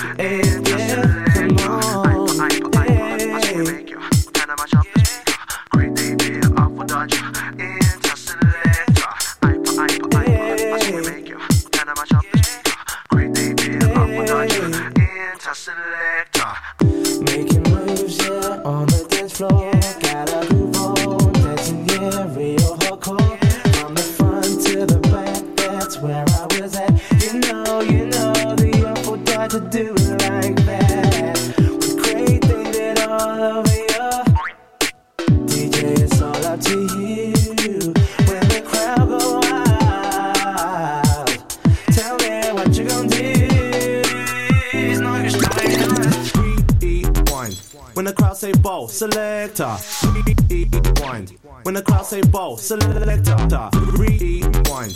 When the crowd say ball, selector. Rewind. When the crowd say ball, ball, ball. Rewind. When the crowd say ball, selector. Rewind. When the crowd say ball, selector. Rewind. When the crowd say ball, selector. Rewind. This goes out to all the DJs.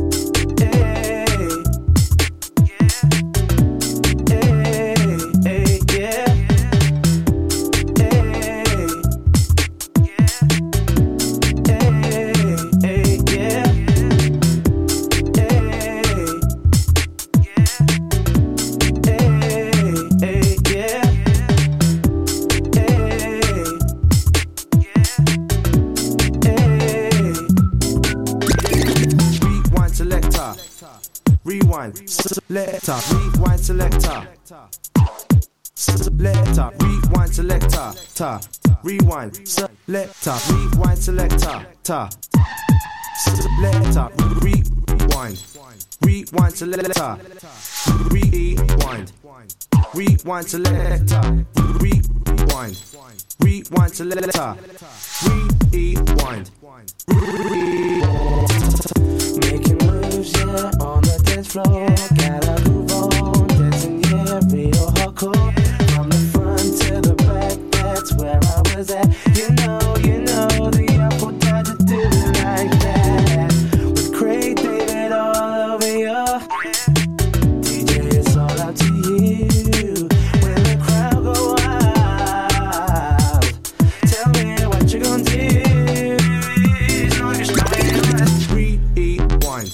Crowd say ball, selector. Rewind. When the crowd say ball, selector. Rewind. When the crowd say ball, selector. Rewind. When the crowd say ball, ball, ball. Rewind. When the crowd say ball, selector. Rewind. When the crowd say ball, selector. Rewind. When the crowd say ball, selector. Rewind. This goes out to all the DJs. Rewind. When the crowd say ball, selector. Rewind. When the crowd say ball, selector. Rewind. When the crowd say ball, selector. Rewind. When the crowd say ball, ball, ball. Rewind. When the crowd say ball, selector. Rewind. When the crowd say ball, selector. Rewind. When the crowd say ball, selector. Rewind. This goes out to all the DJs. Making moves, yeah, on the dance floor. Gotta move on, dancing, yeah, real hardcore. From the front to the back, that's where I was at. You know, you know, the apple down to do it like that. With Craig David all over you. DJ, it's all up to you. It's all up to you. When the crowd go wild, tell me what you gonna do.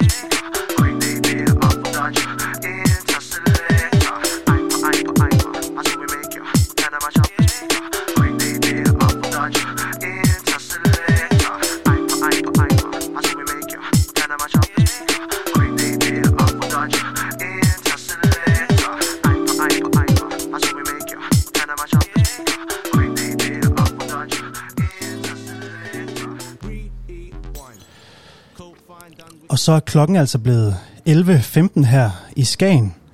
Vi sender altså radio på toppen, 88,2 FM, nede fra Holger Drakmans havehus i dag. På grund af regnvejret er vi altså rykket indenfor og sender inden fra havehuset.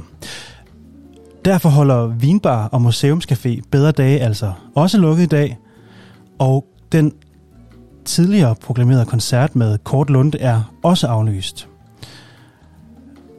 Nu gør jeg lige et indslag klar til radioen her.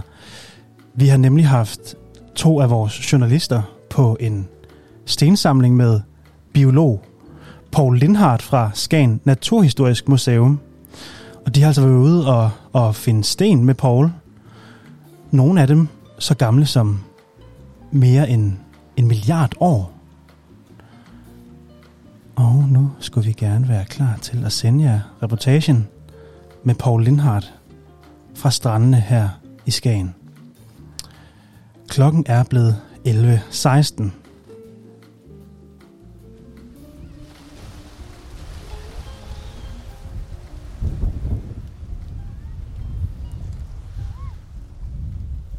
Hej Paul. Hej. Vi er jo taget til Nordstrand. Ah! Nu blev mine fødder meget kolde der. Paul, hvorfor er det, du har taget os med herop i dag? Jamen, jeg har taget med herud til det nordligste punkt af Danmark. Øh, Danmark vokser med 8 meter om året mod nord, fordi når øh, havet transporterer sand fra kysten, kysterosion længere ned i landet, transporterer det herop, så øh, taber havet sandet, når det runder grenen, øh, eller når det runder det nordligste punkt faktisk, og det er her, og derfor vokser det nordligste punkt altså med 8 meter om året. Og netop i de år her er det meget tydeligt at se. Man kan også se, hvordan der kommer en ny række af kystklitter herinde. De er ikke ret store endnu, men i løbet af et år eller to, så bliver det en sammenhængende kystrække herude. Og så får vi altså en ny række klitter på kysten. Ja, fordi vi, vi har jo taget og kørt op ad den her øh, vej, der hedder Batterivej. Og det du fortæller os, det er, at der ligger et stykke grusvej. Man er gået fra det asfalterede og så til grusvej. Og det er simpelthen fordi, at Danmark vokser. Ja, det er det. Øhm, redningsstationen, som ligger derinde øh, på højde med øh, radarstationen, øh, er bygget kystnært. Øhm, og, og hvor radarstationen ligger nu, der lå der under Englandskrigen i starten af 1800-tallet et batteri, som kunne skyde ud over vandet. Og nu kan man altså se, hvor meget øh, tilvækst vi har haft siden 1805, var det vist. Og vi står jo faktisk overhovedet ikke på grenen. Så det er jo, øh, det er jo pur opspind, og måske turistbranchen, der har kåret grenen som det nordligste punkt. Det, er- det er et fantastisk flot sted. Og hvordan, øh, Paul, hvordan er det nu med de klitter der? Det har du været lidt inde på, men øh, vi, øh, nu står jeg lidt og peger ud over, over rækken, og man kan se de her små klitter, der er ved at danne sig. De er ikke på, på størrelse med dem, der ligger bagmed. Nej øh, øh, stranden er jo meget bred og flad nu, og der skal kun en lille øh, smule tang eller en lille kasse eller sådan noget til at give læ for sandet. Så dannes klitten. Den første klit, der dannes, kalder man en pudeklit. Så kommer der en lille smule vegetation på den, lidt øh, hjelme, og så øh, vokser den ret hurtigt derefter. Det er jo fantastisk flot syn det her. Men Paul, det er jo slet ikke øh, fordi, at vi er her for... at- Altså jo, vi skal jo øh, påskønne, hvor flot her er, men øh, vi skal jo egentlig have snuden ned mod sandet, fordi øh, vi er her jo med et specifikt formål. Ja, vi skal finde nogle spændende sten herude. Vi skal finde nogle af de vulkanske sten, som oprindeligt er produceret i Norge og Sverige, og som nu af isen er bragt hertil. Og Rikke, du kan jo også øh, bekræfte, der blæser jo lidt i dag, ikke? Det er lidt, øh, det er en lidt windy dag. Det er det. Så vi håber, at, øh, at det går klart og tydeligt igennem, øh, når vi så... Når det ryger ud på FM-bånd 88,2. Og Paul, da vi aftalte den her tur med dig, der lød du på ingen måde i tvivl om, at vi kunne finde nogle meget gamle sten. Jeg tror, jeg husker, at du sagde noget med nogle sten, der var flere millioner år gamle. Ja. Hvorfor er du så sikker på, at vi finder den slags sten her? De sten, vi finder her, de vulkanske sten, vi finder her, har en meget lille udbredelse øh, i Norge eller Sverige, netop fordi de er kommet ovenud af vulkaner. De har ikke en særlig stor udbredelse. Og når man så finder dem som fast klippe øh, ved Oslo eller på Ålandsøerne, jamen så ved man, at de er transporteret hertil med isen. Det er den eneste mulighed, der er, medmindre svenskerne har haft nogle af dem i lommerne hertil. Vil du komme på, øh, vil du komme med et gæt på den ældste sten, vi kan finde her i dag? Ja, den ældste sten, vi kan, vi kan identificere som vulkansk sten, den er 1,8 milliarder år gammel. Men hvis vi bare bøjer os ned og samler en tilfældig sten op, så kan den godt være øh, 3 milliarder år gammel. Jeg synes, at vi skal begynde at se, om vi kan finde noget. Hvad er det, vi kigger efter? Jamen, vi kigger øh, primært efter porfyr. Øh, når en, øh, en lava, den øh, øh, ligger i et magmakammer, altså ned i vulkanen, så vil de mineraler, der har det højeste smeltepunkt, de vil begynde at danne krystaller efterhånden, som lavaen den øh, køles ned på vej op og ovenud af vulkanen. Øh, De danner krystaller, det bliver nogle flotte, lyse krystaller. De består næsten altid af feldspat. Øhm, og når så selve udbruddet kommer, så vælter det hele jo som en grød ovenud. De her smukke krystaller, de ligger i den der varme øh, lavamasse, og så køler det hele lynhurtigt ned. Det vil sige, køler ned i løbet af nogle måneder. Det er hurtigt sådan i geologisk øh, øh, perspektiv.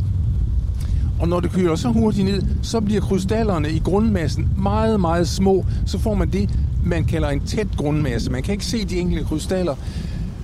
Man kan kun se de store krystaller, som så bliver dannet dernede. De vil ligge i den her tætte grundmasse, og så kommer det hele til sådan at ligne et stykke øh, mandelkage. Axel og jeg er jo ikke nogen lige så køndige stenkiggere, som du er. Så vi kigger altså efter en mandelkagefarvet sten, eller hvordan? Det kan du godt sige. I alle tilfælde en, en øh, sten med mandelkagestruktur, altså øh, med spredte krystaller i. Øh, den kan godt være rød, den kan også være sort, men mange af dem er faktisk sådan øh, lidt øh, chokoladefarvet, så det kunne godt øh, ligne en mandelkage. Jamen, jeg står jo og bliver helt lækker sulten. Paul, skal vi ikke bare øh, finde nogle sten? Det gør vi. Ja, lad os det.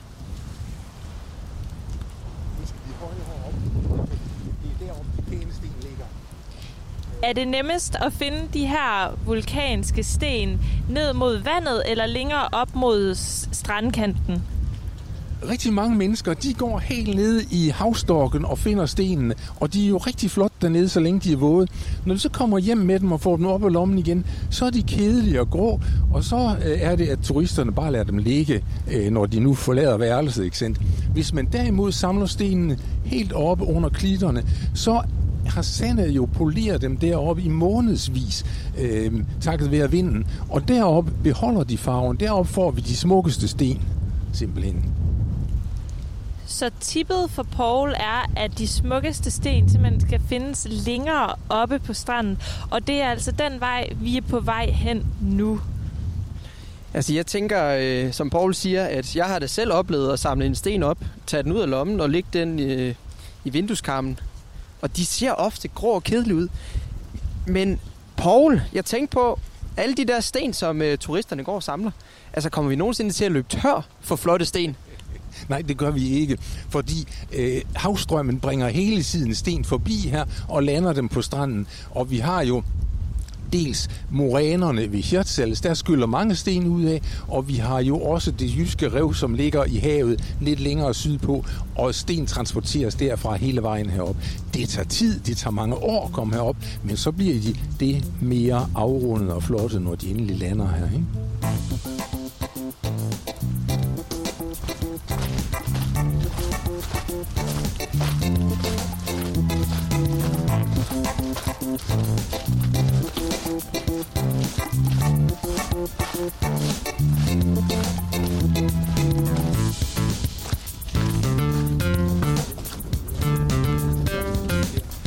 Hvad siger du, Paul? Kan du gentage det?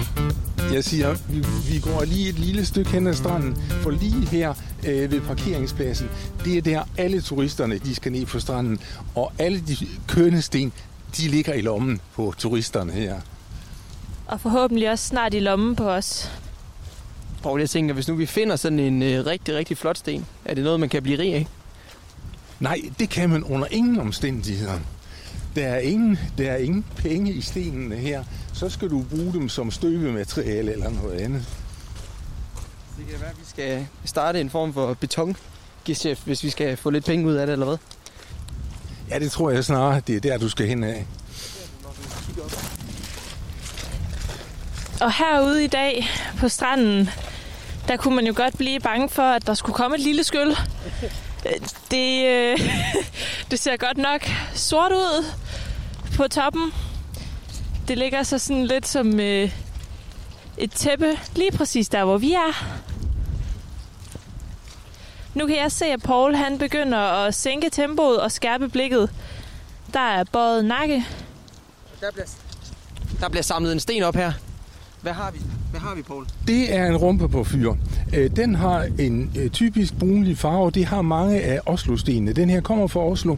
Den har kun ganske få af de der spredte mandler i, altså spredte strøkorn.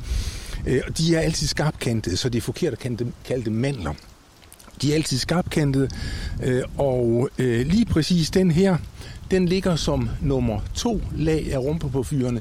Derfor har den fået navnet rumpe på fyr nummer to. Den har altid sådan nogle flotte tvillingekrystaller, øh, og ja, den her er ikke så, den er ikke så blankpoleret. Vi skal nok lidt længere op endnu, inden vi ser den. Men nu begynder den at blive våd af regnen, og det bedste vejr at finde sten i, det er jo regnvejr. Når du siger krystaller på den her sten, er det så de hvide små aftegninger, jeg kan se? Ja, det er de lyse, ja. Øhm, der ligger en anden her. Der kan du se den på meget tydeligt. Wow. Øh, den er rigtig fin poleret. Ikke? Det er det er også en rumpe på fyr. Masser af øh, strøgkorn, skarpkantede strøgkorn. Egentlig burde de jo være rumpeformede. Øh, en rumpe, det hvis man tager en papkasse og klemmer den skæv, så får man en rumpefigur ud af det. Men det er ikke alle øh, rumpe på fyrene, der har de rumpeformede korn i. Og det har den her ikke. Den her, som har kornene spredt og øh, øh flot farvet, det er rumpe på fyr nummer 11. Har du nogen måde at indikere på, hvor gammel den her sten er? Ja, øh, øh, altså vulkanismen i Oslo-området sluttede for 175 millioner år siden. Så den her, den er 175 millioner år, sådan lige der omkring. En forme derfra eller til, ikke? Men nu siger du, at den her, øh, nu skal jeg lige finde den frem for min om igen. Det her, det var en nummer 2, er, kalder du den. Ja. Og den der kalder du en nummer 11. Nummer 11, ja. Den har, har altså ligget i nogle lave lag ovenover. Der har været mange udbrud af, af vulkanerne i Oslo-området. Der har været øh, omkring 50 udbrud, og langt de fleste af øh, rumpeporfyrene fra de udbrud ser forskellige ud. Man kan skælde dem fra hinanden. Jeg kan ikke skælde alle 50 fra hinanden, men RP2 og RP11, de er i hvert fald meget tydelige. Ikke? Og nu siger jeg RP, det er, det er fordi, det, er for lang, det tager for lang tid at stå og sige rumpe på fyr hver gang. Ikke? Så det bliver sådan lidt professionelt. RP11, ikke? Så hvis du skal imponere vennerne med lidt slang, så er det altså RP. Så er det RP11 i det tilfælde her. Ja. Og Vi bøjer øh, nakken. Ja, Paul, hvordan er det med tempoet? Skal vi, øh, skal vi tage det stille og roligt og have ja, glukelapperne rettet det vi mod sandet? til. Altså, øh, I princippet kunne man sætte sig ned på sin flade, og så kigge hver eneste sten efter. Det gør jeg nu aldrig, men, men øh, det kunne man jo godt gøre. Så der er masser. Der er Hvad med masser af denne her, Paul? Den er virkelig flot. Ja, det er den i dine øjne. Jeg synes jo, det er en grim sten. Øh, Det er, det er øh, sandsynligvis en granit. Langt det meste af det, vi støder på, det er jo granit. Det er, det er øh, stenmasse, der er størknet i dybet. Øh, så bliver krystallerne omtrent lige store i dem, ikke sandt? Men når de så bliver klemt af, af bjergkædefoldning og sådan noget, så bliver de stribede, fordi de bliver varme, når de bliver klemt, og så begynder atomerne at vandre i dem, og så bliver de stribet. Hvis I holder den sådan imellem tommel og pegefinger, og så klemmer rigtig hårdt på den, forestil jer det, så vil, så vil øh, øh, atomerne vandre øh, vinkelret ud fra den akse mellem tommel og pegefinger. Okay, så grimsten. Grimsten. Jeg har faktisk lige et andet spørgsmål her. Øh, For det første, så er det jo begyndt at regne herude på Nordstranden, men altså, det gør nu ikke så meget. Vejret er jo stadigvæk behageligt. Men Paul, jeg har fundet øh, noget af det, jeg øh, bruger allermest tid på, når jeg er på stranden, det er at gå og finde øh, smutsten. Ja. Og noget, der altid undrer mig, det er, jamen, hvordan søren kan de blive så flade og så, og så runde? Det er lige bestemt, øh, fordi dem, du finder som smutsten, det er gnejs. Gnejs bliver stribet og lavdelte, ikke? og så er det ikke alle lagene i stenen, som øh, er lige solide. Det vil sige, de revner i sådan nogle flade øh, plader. Godt. Øhm, Skal vi, skal vi øh, fortrække? Det kan vi godt. jeg tror måske, at denne her Zoom-recorder ikke kan holde til regnen. Okay.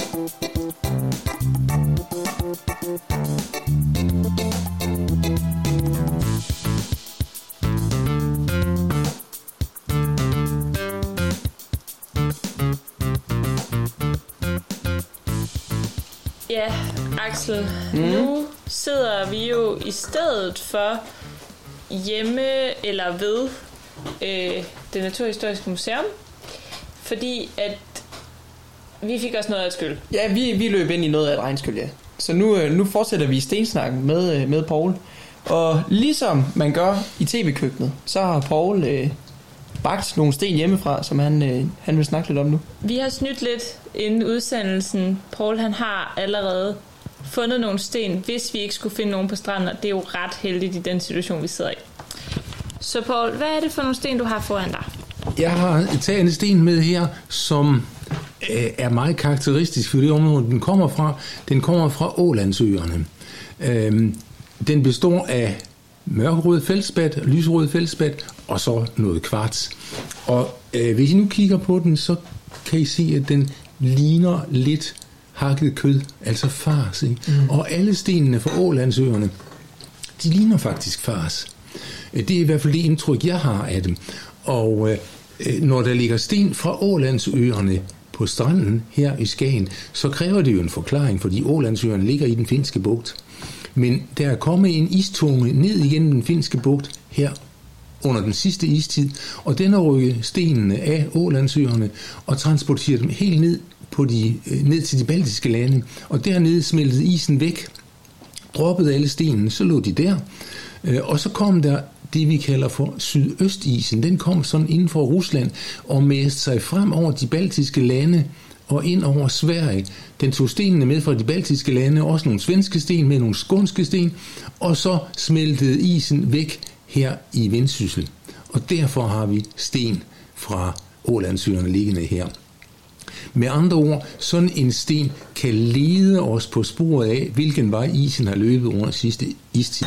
Og derfor kalder man også sådan nogle sten, som dem vi kigger på i dag, for ledeblokke.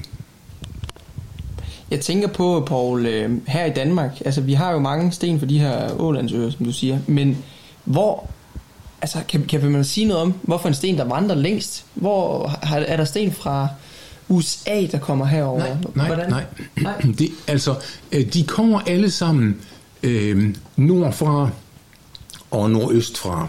Det er der isen, isen er dannet øh, over det nordligste Skandinavien, og Sovjet, eller, eller øh, Sibirien, øh, og så glider, de, glider isen ganske langsomt ned øh, mod os, øh, og tager masser af sten med.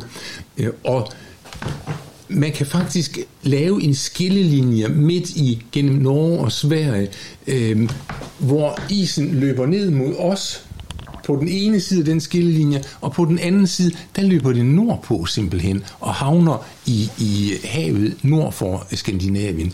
Så det er kun fra øh, øh, mellem- og sydskandinaviske øh, fjeld, at vi har stenene, kan man sige. Det, den, jeg kender, der kommer længst væk fra, det er nok dem, der kommer fra Rødø, som ligger øh, højt oppe i den finske bugt. Og dem finder jeg også på stranden her. Det er nogle meget smukke sten i øvrigt. Ja. Da vi flygtede fra regnen, der øh, fandt du jo en del sten faktisk, også selvom at du måske ikke gik og kiggede sådan koncentreret efter, men måske bare springe lidt i, i øjnene. Og jeg var meget imponeret over, at det tog dig to sekunder at samle en sten op, og så var du bare sådan, det er fra Sverige. Hvordan kan du det?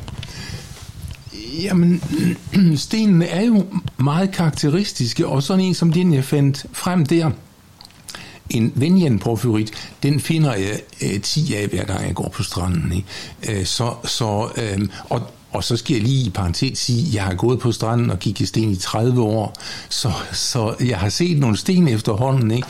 Øhm, så, så meget af det, det ligger sådan i blodet, de er lettere bestemt. Der er også nogle, jeg finder så sjældent, så jeg godt kan have, være i tvivl om, hvad det egentlig er for noget. Ikke? Øh, her sidst jeg var på stranden, der fandt jeg en krystalsøjle cyanit på fyr. Øh, den har jeg fundet tre gange på 30 år. Ikke? Den kommer fra Småland, Øhm, ligesom den jeg har her. Det her, det er en, som, som alle, der har gået i gymnasiet, kender.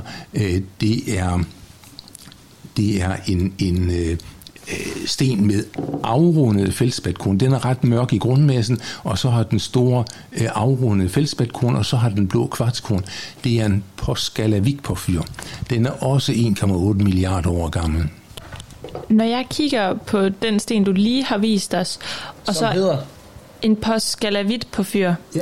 Hold da op. ja, Flot. øh, og kigger på RP11 samtidig, ja. så synes jeg jo, de minder rigtig meget om hinanden. Øh, Hvordan, kan du ikke lige beskrive lidt? Også, men hvis du nu kigger den fra Ålandsøerne, der er der så nogle små grå pletter i. Det er kvarts. Den her er der også øh, sådan blålige pletter i. Det er også kvarts. I rumpeporfyr er der aldrig nogensinde fri kvarts. For kvarts består af siliciumdioxid, og al den silicium, der var i magmamassen, den er gået til at danne feldspat øh, mineralerne med. De indeholder nemlig alle sammen silicium. Der har simpelthen været for lidt silicium i maven med massen, til, at der kunne blive råd til frie kvartskorn, altså frie kvartskrystaller, fordi det er jo krystaller, der dannes. Ikke? Så, så den ene øh, rumpe på fyren har aldrig kvarts, de andre to har altid kvarts, og den her, den har den der øh, øh, specielle kødfarve. Ikke? Den her på skalavik på fyren, øh, den øh, har sådan nogle afrundede, øh, ligesom sådan øh, fjernsynsskærme så ud i gamle dage. Ikke? Det kan man ikke bruge længere, men, men sådan så de ud engang. Jeg tænker, øh, Paul, når du sådan går ud og kigger på sten, har du altid øh, target lock på? Går du ud og leder efter en speciel sten, eller tager du det lidt, som det kommer, og så bliver man overrasket? Da jeg nu skulle skrive min bog om sten, der blev jeg nødt til at gå ud og kigge efter helt specifikke sten for at finde alle typerne. Og jeg har 225 forskellige typer med i, i bogen fra 225 forskellige øh, vulkaner i Skandinavien. Men når man går og leder sådan efter en helt speciel sten, jamen så er det jo alle de andre, man finder. Ikke sandt? Det er meget sjældent, at man sådan lige kan gå hen til en speciel sten. Er der en sten, som du endnu ikke har fundet, men drømmer om skal dukke op på sanden? Øhm, nej, det tror jeg egentlig ikke. Men, men jeg har jeg har sten.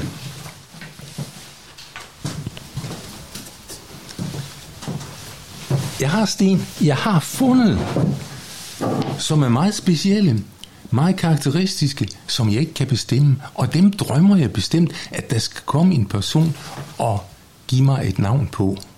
Der er en sten, som den gik jeg i i hvert fald 25 år øh, og fandt på stranden jævnligt, men jeg havde ikke noget navn til den, og der var ingen, der kunne give mig navn på den. Øh, jeg spurgte øh, i Norge, fordi der var så mange af dem, så jeg var sikker på, at den kom fra, det, øh, fra Oslo-området. Øh, men der var ingen. Jeg spurgte på Geologisk Museum i, i Oslo.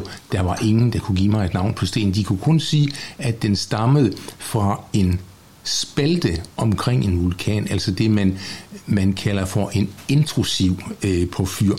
Intrusiv betyder, at den trænger ind i nogle af de revner, der dannes omkring vulkanen, når vulkanen står og rumler inden øh, sådan et udbrud. Så det eneste, vi kunne blive enige om, det var, at det var en intrusiv øh, porfyr, men vi kunne ikke finde ud af, hvor den kom fra. Men så øh, kom jeg til at tale med en mand, som havde talt med en mand øh, i Sverige, og så viser det sig, at den er faktisk fra Værmland. Øh, den har ikke fået noget navn. Øh, den hed bare blandingsbjergart. Og, og det var lidt for kedeligt. Øh, nu har jeg gået der i 25 år og kigget på den sten, så hedder den blandingsbjergart. Så jeg tog over tværs og gav den et navn. Nu hedder den Værmlands gang på fyr. Så er det spændende, om folk vil acceptere det, men den er i alle tilfælde med i min bog under navnet Værmlands gang på fyr.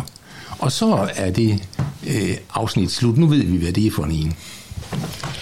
Den sten, som du lige hæv frem her, da jeg spurgte dig om, øh, om din drømmesten, hvad, hvad er det for en? Den ligner til forveksling en porfyr, øh, men det er nu nok en granit. Øh, jeg havde den under øh, en stereolup for at øh, finde ud af, om grundmassen det var krystallinsk eller ej. Hvis den nu var krystallinsk, så var det nok en granit. Og så glemte jeg fuldstændig at kigge efter, om den var krystallinsk, fordi lige pludselig i et strøgkorn deri, der lyste der simpelthen et krystal klart og lyserød frem. Det, det har jeg aldrig nogensinde set i en sten før. Så, så nu ligger den simpelthen bare og venter på, at der skal komme en, der kan fortælle mig, hvad den bjergart hedder. Lige præcis den sten der, eller? Lige bestemt den sten her, ja. ja. Fantastisk. Jamen, jeg har, jeg sidder jo og bliver sådan helt øh, ja, overvældet, fordi jeg har da aldrig nogensinde snakket med en mand, der har opkaldt sin egen sten. Hvornår, øh, hvornår bliver den øh, officielt navngivet, hvis den overhovedet jamen, gør det? Jamen, det, det gør den jo ikke på anden måde, end jeg har givet den navn øh, i den lille bog, jeg har skrevet om sten, og jeg har også deri øh, jo indrømmet, at det er mig selv, der har givet den navnet, øh, og det kan godt være, at andre vil øh, forkaste navnet og give den et helt andet navn. Men lad os nu sige, at man altså, falder over en sten, ligesom du har gjort. Man ikke ved, hvad det er. Man finder ud af, hvor den nogenlunde kommer fra, og finder ud af, at den egentlig ikke har et navn endnu. Hvorfor et institut går man da til for at skal navngive en ny sten? Det har jeg ingen anelse om. Det, har, det, må, det må jo være øh, det geologiske museum i det land, som øh, stenen stammer fra, vil jeg tro. Ja. Det er jo nærmest dem, der er berettiget til at give den et navn. Men da nordmændene og svenskerne nu ikke kunne fortælle, hvad den her hed, ja, så tænkte jeg, jeg vil i hvert fald ikke gå og kigge på den som en blandingsbjergart. Den må hedde noget andet. Punktum. Blandingsbjergart lyder også lidt dovent, som om de ikke lige kunne finde på et godt navn den dag. Det lyder rigtig dårligt, og jeg har spurgt så mange mennesker, og jeg har revet den i næsen på, på nordmænd, som kom her og fortalte, at det vidste noget om sten. Øh, Og de har alle sammen sagt, at de skulle nok melde tilbage, når de nu kom hjem og fandt ud af, hvad det var for en, og jeg har aldrig nogensinde fået en tilbagemelding på dem. Det kan så have sin forklaring i, at den i virkeligheden var svensk. Men Paul, er der, er der andre heroppe i Skagenegn, der ligesom tager hertil for at gå og lede efter de her særlige sten? jeg tror ikke, der er ret mange steder i Danmark, hvor stenene er så flot afrundet, som de er heroppe, og så flot poleret af sandet, hvis man bare finder de rigtige steder og, og plukker stenene op fra, fra sandet. Ikke? Øh, så, så der er mange, der kommer her og samler sten, men, men hvor systematisk de gør det, det ved jeg faktisk ikke.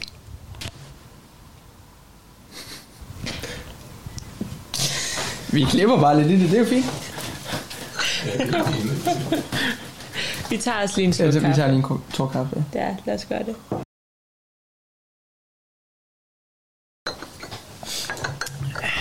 Vi stadigvæk, skal vi sige, den mest øh, øh, specielle vulkanske sten, jeg har, det er faktisk en vulkansk bombe.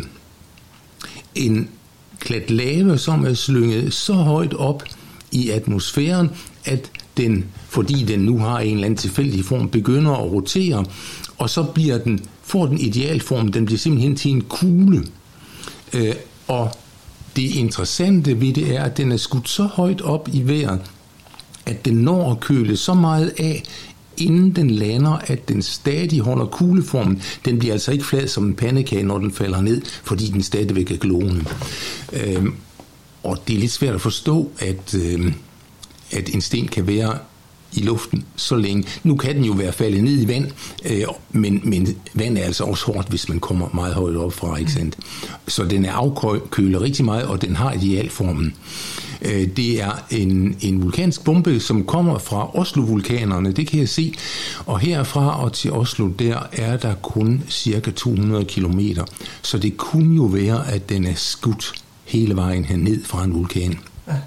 Det lyder fantastisk, men, men øh, den er taget med sand- sandpumper lige nord for Skagen. Den er ikke transporteret af isen hernede. Og det fantastiske øh, ved det hele er, at øh, jeg har set en vulkansk bombe med en diameter på 5 meter. Den var kuglerund. Så det er jo nogle ufattelige kræfter, der skal til at smide så meget magma øh, så højt op, at det bliver kugleformet. Ikke? Øh, og også øh, så det ikke bliver fuldstændig fladt, når det falder ned igen.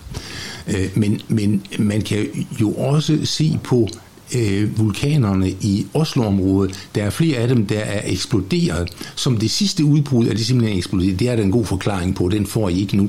Øh, men det har slået et hul i landskabet med en diameter på 9 kilometer.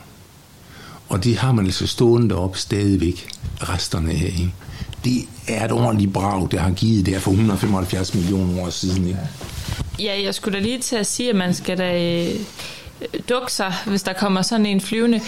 Kunne det godt ske i dag? Nej, det kunne det ikke, fordi vi har ingen aktive vulkaner i Skandinavien overhovedet. De er alle sammen, om jeg så må sige, udslugte i dag. Ikke? Øh, vi, vi har ingen øh, tektoniske bevægelser øh, af betydning i i bjergmasserne, og det er det, der skal til, hvis man skal øh, opnå vulkanisme. Hvad med på Island? Kunne det ske der? Ja, det kunne det, det kunne, altså der kommer der jo øh, udbrud med års mellemrum, øh, og det skyldes jo, at to kontinentalplader ganske langsomt glider fra hinanden.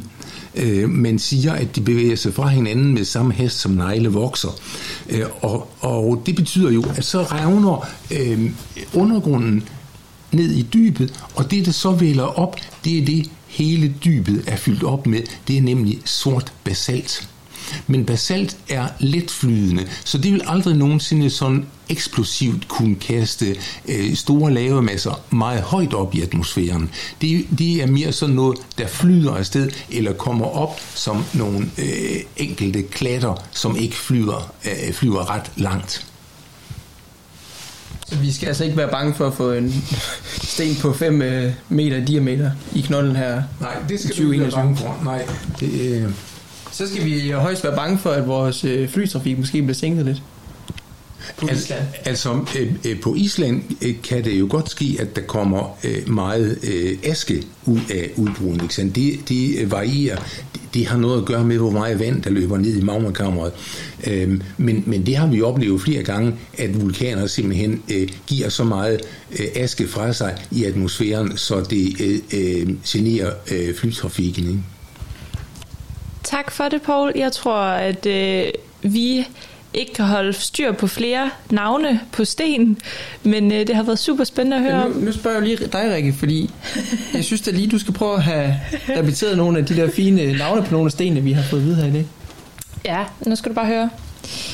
Jeg peger her på en øh, rumpe på fyr 11, Ja. også kaldet RP11. Så har vi øhm, kødstenen, som hed... Hvad, Axel? Der er du lovlig undskyld, fordi jeg har faktisk ikke givet navnet på den, så vidt jeg husker. Den hedder en Ålands kvarts på fyr. Sådan. Sådan. Og så den her, som du næsten kunne før. Ja, det kunne jeg jo. Øh, det var en... Jeg har det lige på tungen. Det har jeg også. Det var en... Jeg kan ikke sige det igen. Hoskalavik på fyr. Det var der, vi var. Det var der, vi var. Og det der, det var en RP2. Yes. Perfekt. Så fik vi lige det ja. opsummeret. Så har I fået sten nok for i dag. Simpelthen. Paul, øh, tusind tak, fordi vi kunne komme ind i tørvejr og få en kop kaffe og en, øh, en Og, og tag mere kaffe, hvis I har lyst. Og, og hvis I har tid, altså det er... Vi siger skål. Og så siger Skål i kaffe. tilbage. Til studiet. Og her var det altså Radio på Toppens reportage fra Stensamling med biolog og museumsindehaver Paul Lindhardt. Klokken er blevet 11.50.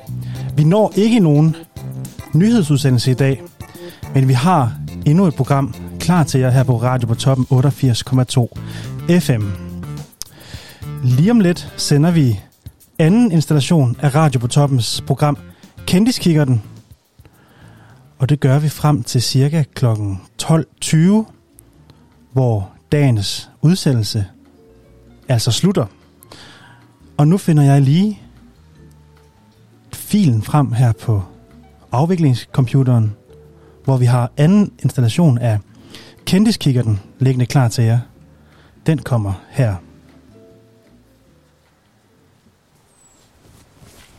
Jon, har du husket nøglerne, eller hvad? Ja, ja, ja, ja, de, dem her, ja. Okay. Ja, ja, det er godt. Yes. Øh, jeg, jeg laver lige et, laver lidt oplæg igen.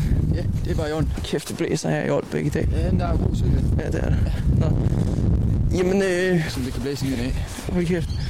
Jamen, goddag. Øh, det er jo Sune Hansen Mikkelsen igen øh, på pletten. Det er Jon Lange. Ja, ja Jon er Ja, også. Jon. Øh, Jon er også. Øh. Ja, vi er jo endnu en gang taget til, til Aalbæk, øh, fordi vi har, eller jeg har modtaget tip om, at, øh, at øh, en vis, altså A-lister ved navn øh, Remy, han, øh, han elsker at komme på, på, på, på stranden i, i Aalbæk.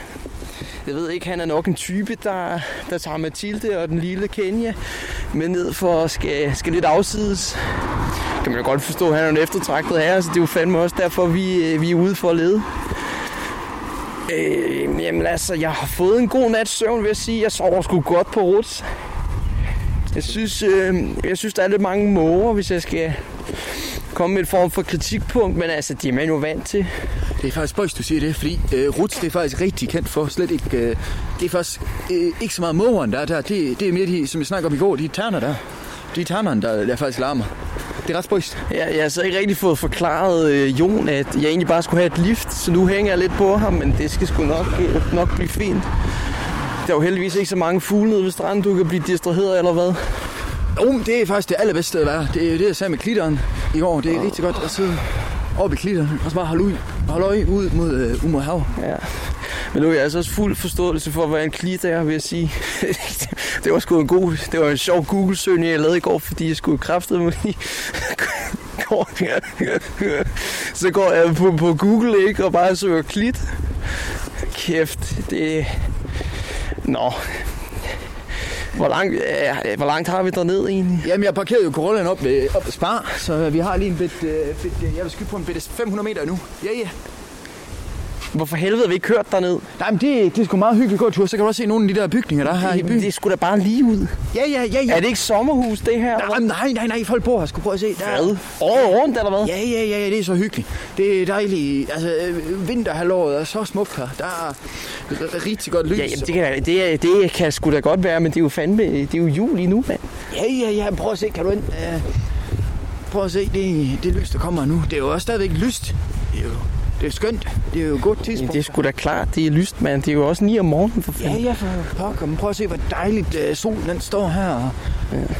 Det er smukt. Det er smukt her i Ja, Aalborg. det, det kan jeg også lige øh, fortælle, hvis nu I undrer jer, ikke? Efter jeg havde søgt på Klit og havde hygget mig med det i kvarters tid, ikke? Så, øh, så var jeg også lige inde på øh, Wikipedia øh, Remy. Øh, det er ret vigtigt, så når man er på, på kendisjagt, at man også lige skal finde ud af, om de er A- eller B-mennesker.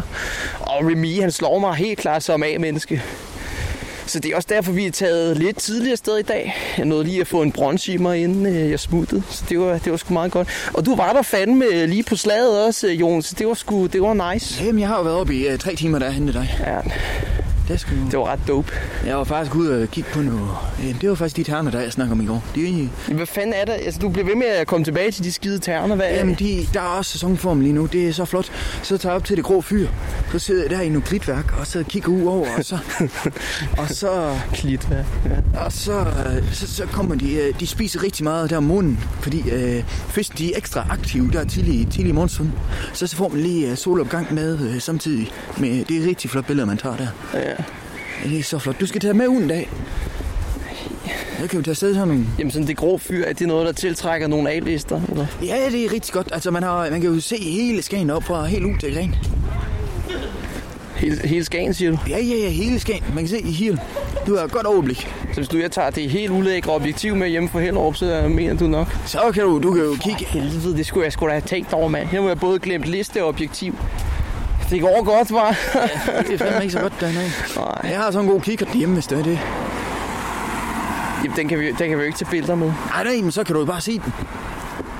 Jamen, se A-listerne, det er jeg jo ikke interesseret i. Jeg skal jo fandme klikke det, ikke? Og, og sende det videre ud i verden, så jeg kan tjene de der... Nå, jamen, så kan vi jo sige til folk, jeg har jo set ham der Remi der.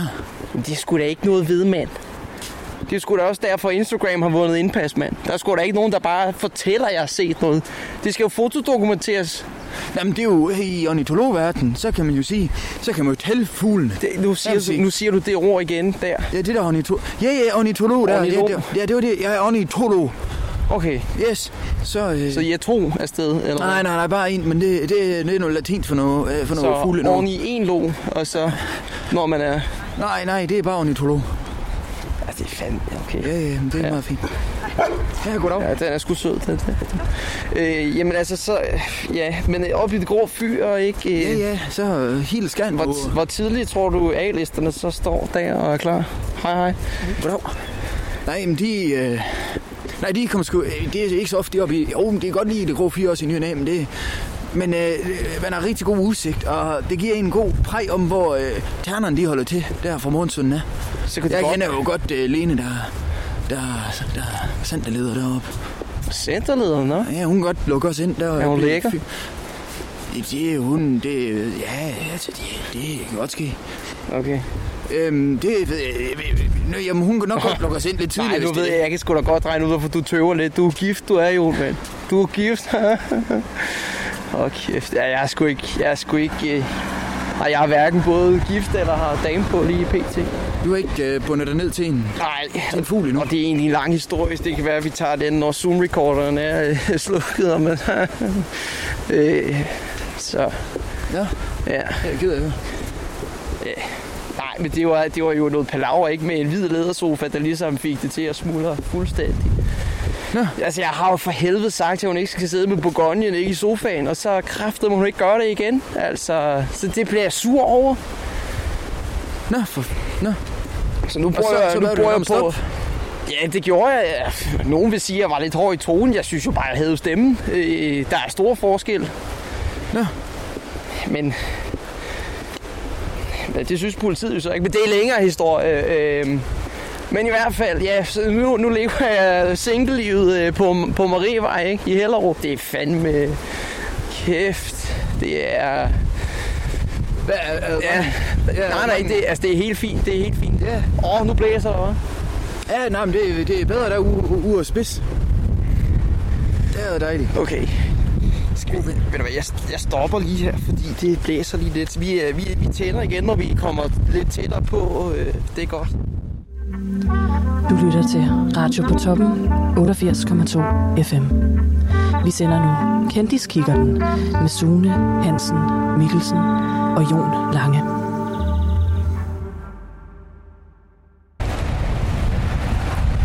Så er vi jo ved at være der, jo.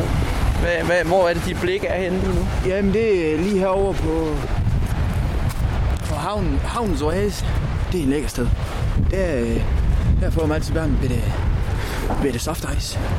Eller en, eller en god is. Ja, Det er ja. så lækkert. Ja. Jamen, det, jeg tænkte på, om vi, vi skulle snoppe sådan en bitte gammeldags der. Og hvad er klokken nu? Det kan vi sgu godt, skal vi det? Ja, skal vi ikke det? Hvis du fører ordet. Det kan jeg sagtens. Ja, ja. Jeg tror ikke, I kan forstå, hvad jeg siger lige. Hvad skal du have? Du skal, jeg skal have sådan en bitte gammeldags med to kugler. Kæft, der lugter af svinekød her.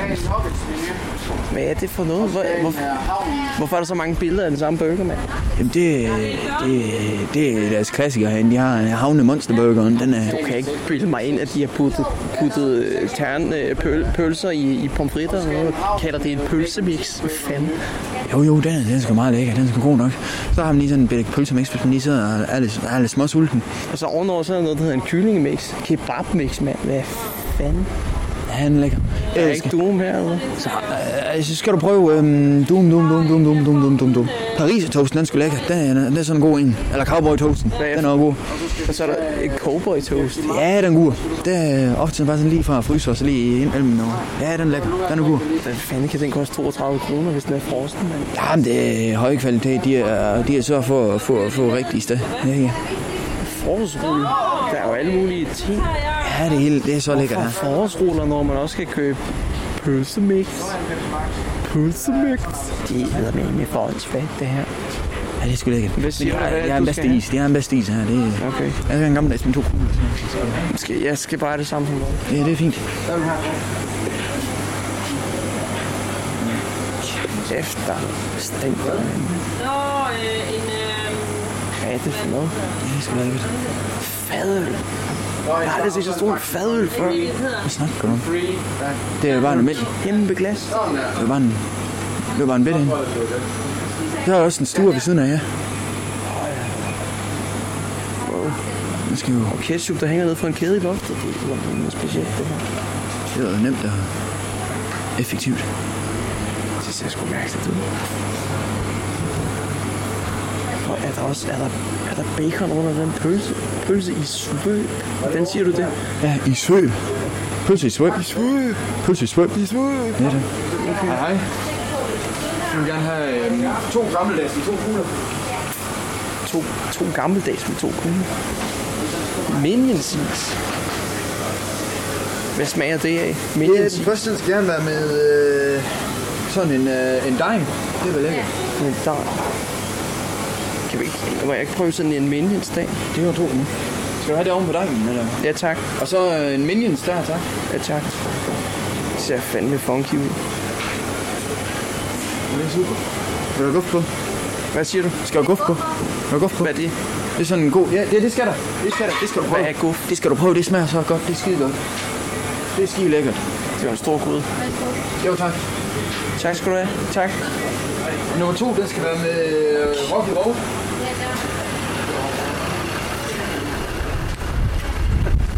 Uff. Det smager eddermame med syre, det her. Du lytter til Radio på toppen 88,2 FM. Vi sender nu Kendiskikkerten med Sune Hansen Mikkelsen og Jon Lange.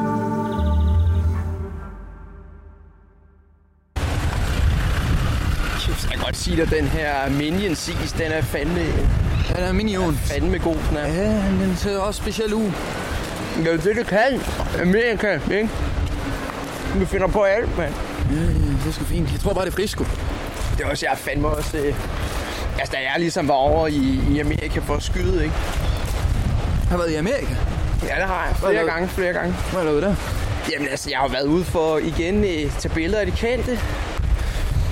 Har du været derovre, eller hvad? Nej, jeg inviteret, inviteret. Jeg, jeg tog min, min frihed, ikke? Og, og gik rundt øh, i, øh, i New York, var det.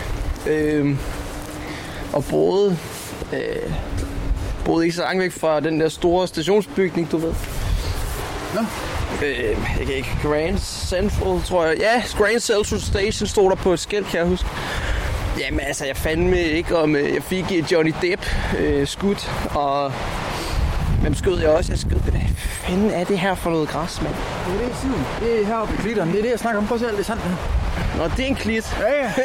det var ikke det eneste, jeg havde vist. Øh, ja, og så... Øh, ja, altså Johnny Depp og, og andre, andre. Vi skal tættere på. Øh, helt ned. Det går, jeg er fanden. Ja, det er godt, hva'? Sygt godt, altså. Ja, det er så lækkert. Det er så lækkert. Ja. Det gør godt der. Men har du ikke været i Amerika, Jon, eller hvad? Nej, nej, det har jeg sgu ikke. Nej.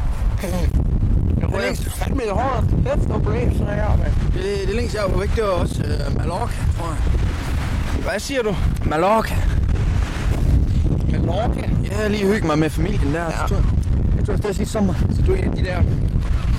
Du er en af de der all-inclusive folk der, eller hvad? Ja, det er sgu lækkert. Min er at ligge ved pool og blive nyhedshav. Ja, jeg ligger pool, eller hvad siger du? ja, jeg ligger ved poolen, og så bare ligger og hygge. Og, og ligger pool, ikke? Med en god bog. Og, og ligger pool, sagde jeg. Ja, jeg ligger ved poolen, ja, og så... Ja, okay. Men havde du konen med så? Ja, ja, ja, ja, ja kone og, og datter og, og... Nå, datter. Søn. Ja, ja. Hvad hedder de? Ja, kuren, det er... Det, det er Maren. Ja, det er Maren. Mm. Og så datter, det, det er lille Christine. Og så har vores bitte søn på tro. Det, det er Bette Kasper. Han skulle så... Mand, han har gang i kroppen. Kan, kan, kan han svømme så, når han er to? Hvor fanden Ja, tager jeg sådan- et farligt sted ind så? Jamen, det er jo, det er jo derfor, vi bare ligger på poolen. Så kan han lige vende sig til, hvordan vandet det er. Sådan, så, så er altid under sikker, sikker opsyn, jo. Kan han selv flyde? Ja, ja, ja, ja, ja, ja. Han skulle så færdig, mand. Jo. Det er lige ved, han er. Jo, Ja. jeg hader børn. Su- Nå, hvorfor det? Jeg synes, de larmer. Jo, ja, ja. Men det... det- De går altid i vej, når man ligesom er, er ude at tage. Det er fandme også derfor, jeg siger, hvis du er kendt, lad være med at få de børn, mand. Det ødelægger det hele for os, der prøver at tage billeder af dem. Det, det synes jeg, jeg synes jo, det børn er grimme, altså. Det er livets perle, det er skønt, det er dejligt, det beriger ens liv. Man, har, man kan lige kigge på noget og sige, ja, det har jeg skulle lave, så lige meget, hvor meget jeg, jeg gør fejl i mit liv, så, så har de i hvert fald en chance for at gøre bedre end jeg. Jamen, så er der jo fandme også nogen, der skal rydde op efter om alt det lort, man går og laver, ikke? Når man engang stiller træskoen, ikke? Ja, jamen det, så, så kan man altid tænke på, øh, at, at tingene, til den tid, så skulle det gerne være i trygge hænder. Så har de sgu vokset op og, og lært lektier, livets lektier. Så skal de aldrig til Hellerup, du. Der vi med godt nok nogle typer, der er. Nej, men det, det tror jeg sgu heller ikke, de skal. Nej, det er ikke planen. Jeg har jeg har faktisk boet ved siden af Remy. Ham Remy, han snakker jo ret meget om, hvad, hvad kan han? Hvad, hvad, hvem er han? Har du ikke set tv, mand? Jo, jo. Jeg ser Barnby hver, hver aften. Det er sgu meget hyggeligt med konen. Med Hvad, hvad, hvad er det? Man. Det er Inspector Barnby. Han er sådan, en- sådan en detektivmand, sådan en politimand over i England. Og Han, øh, altså, der er sket en mur, og så, og så kommer han lige at finde ud af, hvem morderen er. Jeg tror, man kunne tage mange, for, for mange penge ved at tage billeder af ham. Ja, ja, ja, ja, ja. Han er sgu meget kendt, men det, der skulle lige komme en ny. Han er... Han skulle også spørge. Ja, det er lidt kedeligt, det der. Øhm, jamen, Remy, hvem, jamen, altså, han laver jo musik, ikke? Ja. Han har også det der på Discovery med hans kæreste, kone, kæreste, Mathilde Gøler. Oh.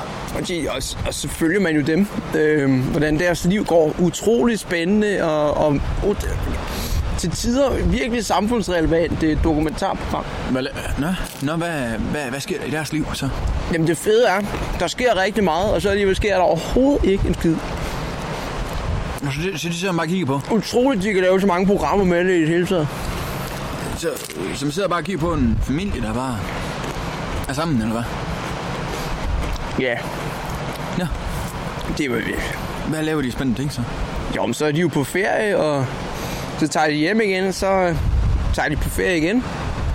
Ja. Så er de ude til et arrangement, hvor de har fint tøj på, får, får lidt uh, sponsorpenge for det, og så tager de på ferie igen. Der er mange penge, ham der er Remi der. Fuck. Nej, nej, nej, nej, nej, så tabte den lige resten af nis der. Det, det var sgu ikke godt, det der. Ja. Og det er godt noget pis. Nå, men jeg håber, når du fik da spist Så, der... så kan terningerne spise resten. Nå, terneren. ja, nej, det, det, det kan de sgu ikke lide, det der. Nej, de, de holder sig til silden, tror jeg. Tror, men det, det er naboens hund, der kommer og tager den. Ja. Jeg skal simpelthen lige... Skal den har jeg lige. Har du, har du noget håndsprit? Nej, nej, jeg har sådan en baby vibe. Giv mig lige tre sekunder. Hvad siger hvad, Så, så.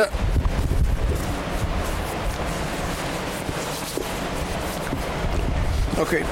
Pas lige på øh, recorderen der, det er Frederik. Han er sådan lidt... Øh...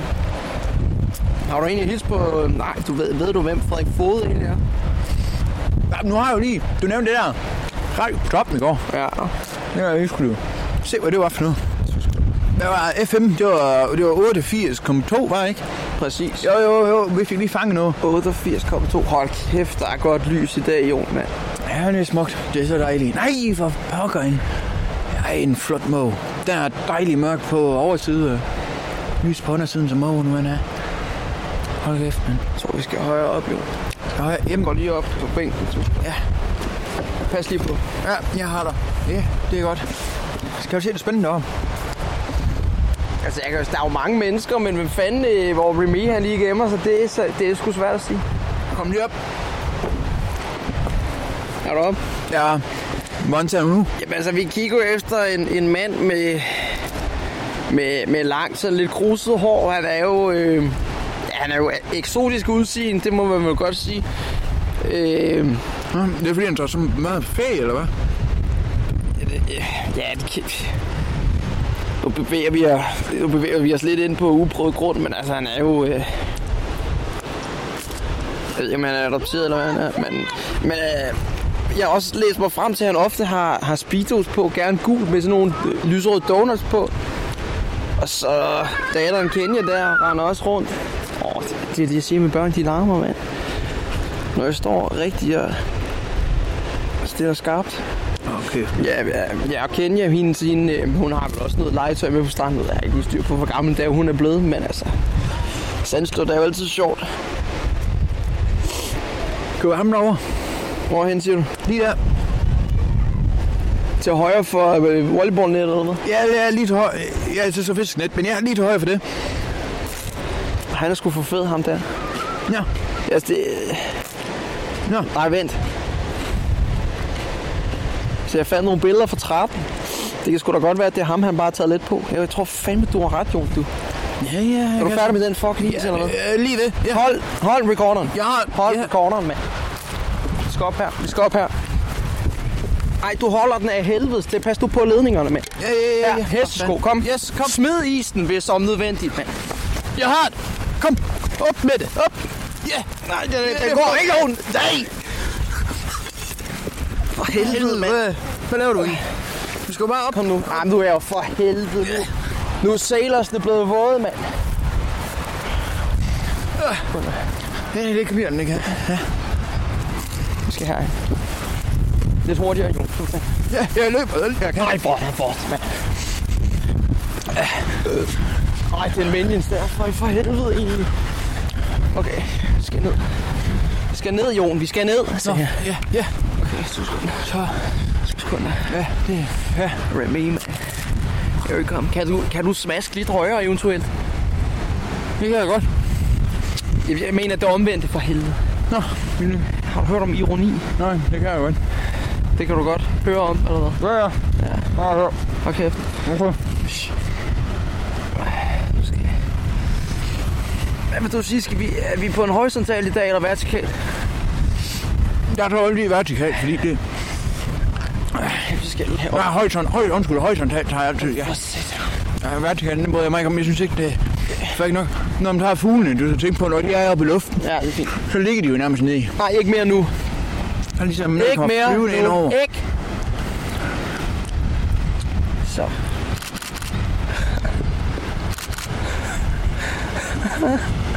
Han er fandme... Prøv at se, jeg fanger om kræfter, man er i gang med at rette på pik ned i speedos, mand. Det er sgu en strandvip, der løber lige der ved siden af. Det er sgu meget sødt. Jeg skulle godt Ja, det fokus på speedos, ikke? Ja, ja. mand. Hold kæft. Det er sgu flot taget. Tak. Ja, er også god, har jeg hørt. Ja, den er strandvib, den tog skarp. Det er der faktisk rigtig mange, der siger. Det er også derfor, Frederik han ringe. To sekunder. Ja, Kæft, der blæser, mand. Skide godt. Vi går lige tilbage lidt igen. Ja, det er godt. Ej. Jeg kan bare gå ned her. Det... Er, der, er der altid så vådt, eller hvad? Nej, men det er jo... Jamen, det, det er ret sjovt, du siger det, fordi det, når der er, øh, når, når land ja. bliver lavet, så kommer der... Prøv lige at høre, Jon, ikke? Øhm, det er meget spændende, det der. Jeg spurgte, klitteren, de- jeg spurgte bare, fordi det irriterer mig. Prøv at høre. Det er fordi, Hey! i bunden, Nu når, er det mellem lige- sådan to klitter, så er altid vådt. Så er det sådan... det var sgu meget sjovt.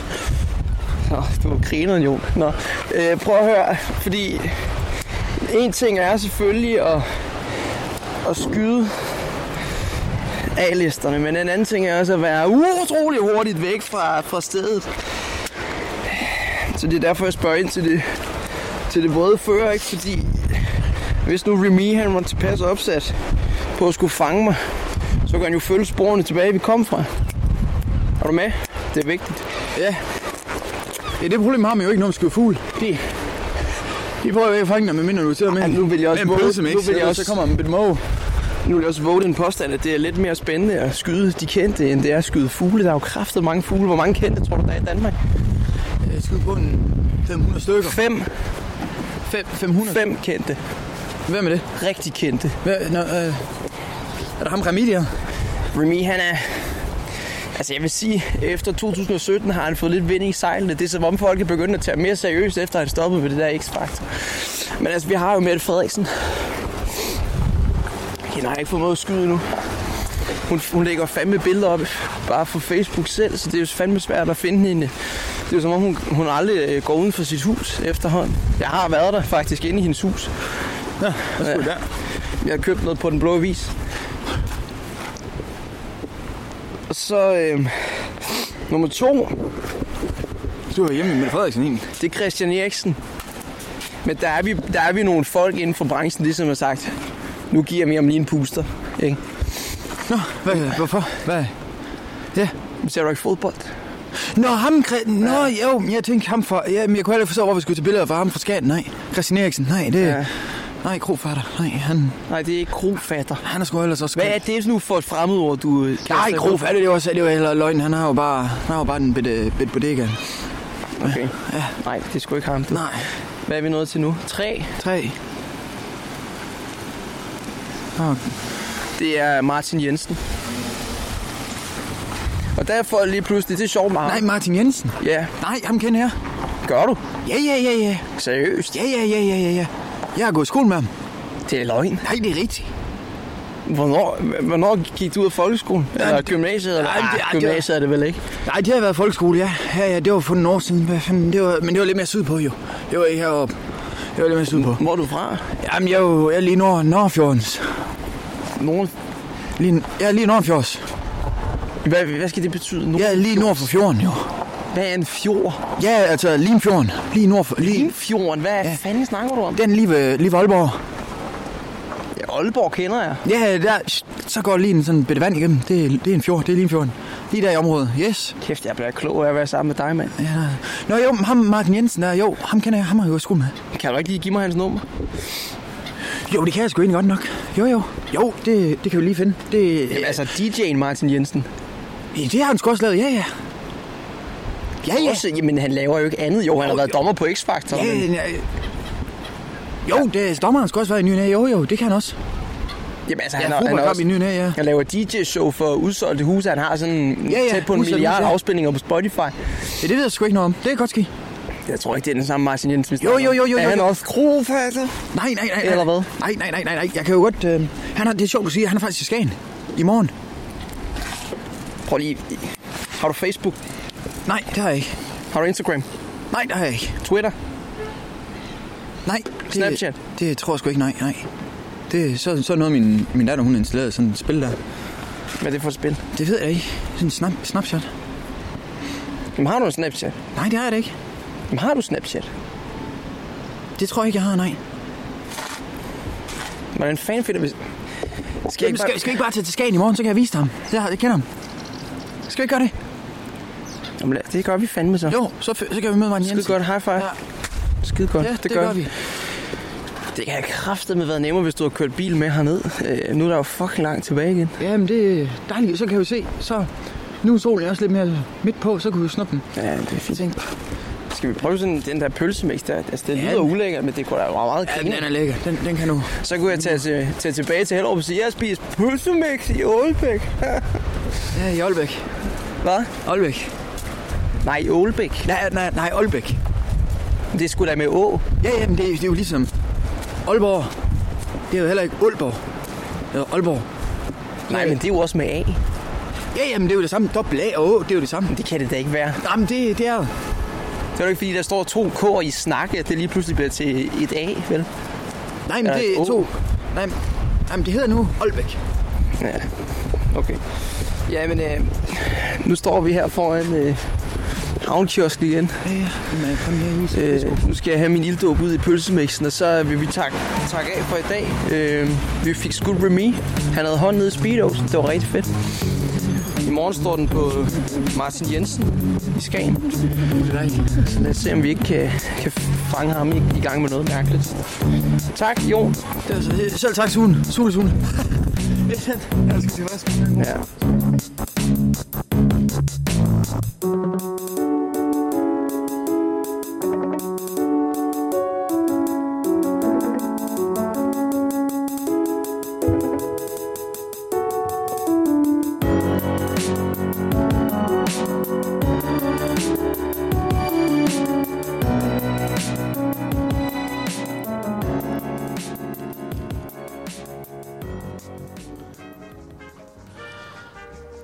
så er klokken altså blevet 12.20 her i Skagen. Og det er tid til for Radio på toppen at slutte dagens udsendelse. Tak fordi I lyttede med her på Radio på toppen 88,2 FM. Har du noget ris, noget ros, en god historie, et ønske, eller noget, du gerne vil have, at vores dygtige journalister her på redaktionen kigger nærmere på, så ring ind til os på 50 35 64 25, eller send, en, send os en sms på samme nummer. Du kan også bruge vores kontaktformular på hjemmesiden radiopotoppen.dk. I morgen sender vi igen fra øh, klokken 10 hernede fra Holger Drakmans have på Hans basvej 21. Tak fordi I lyttede med. Vi lyttes ved.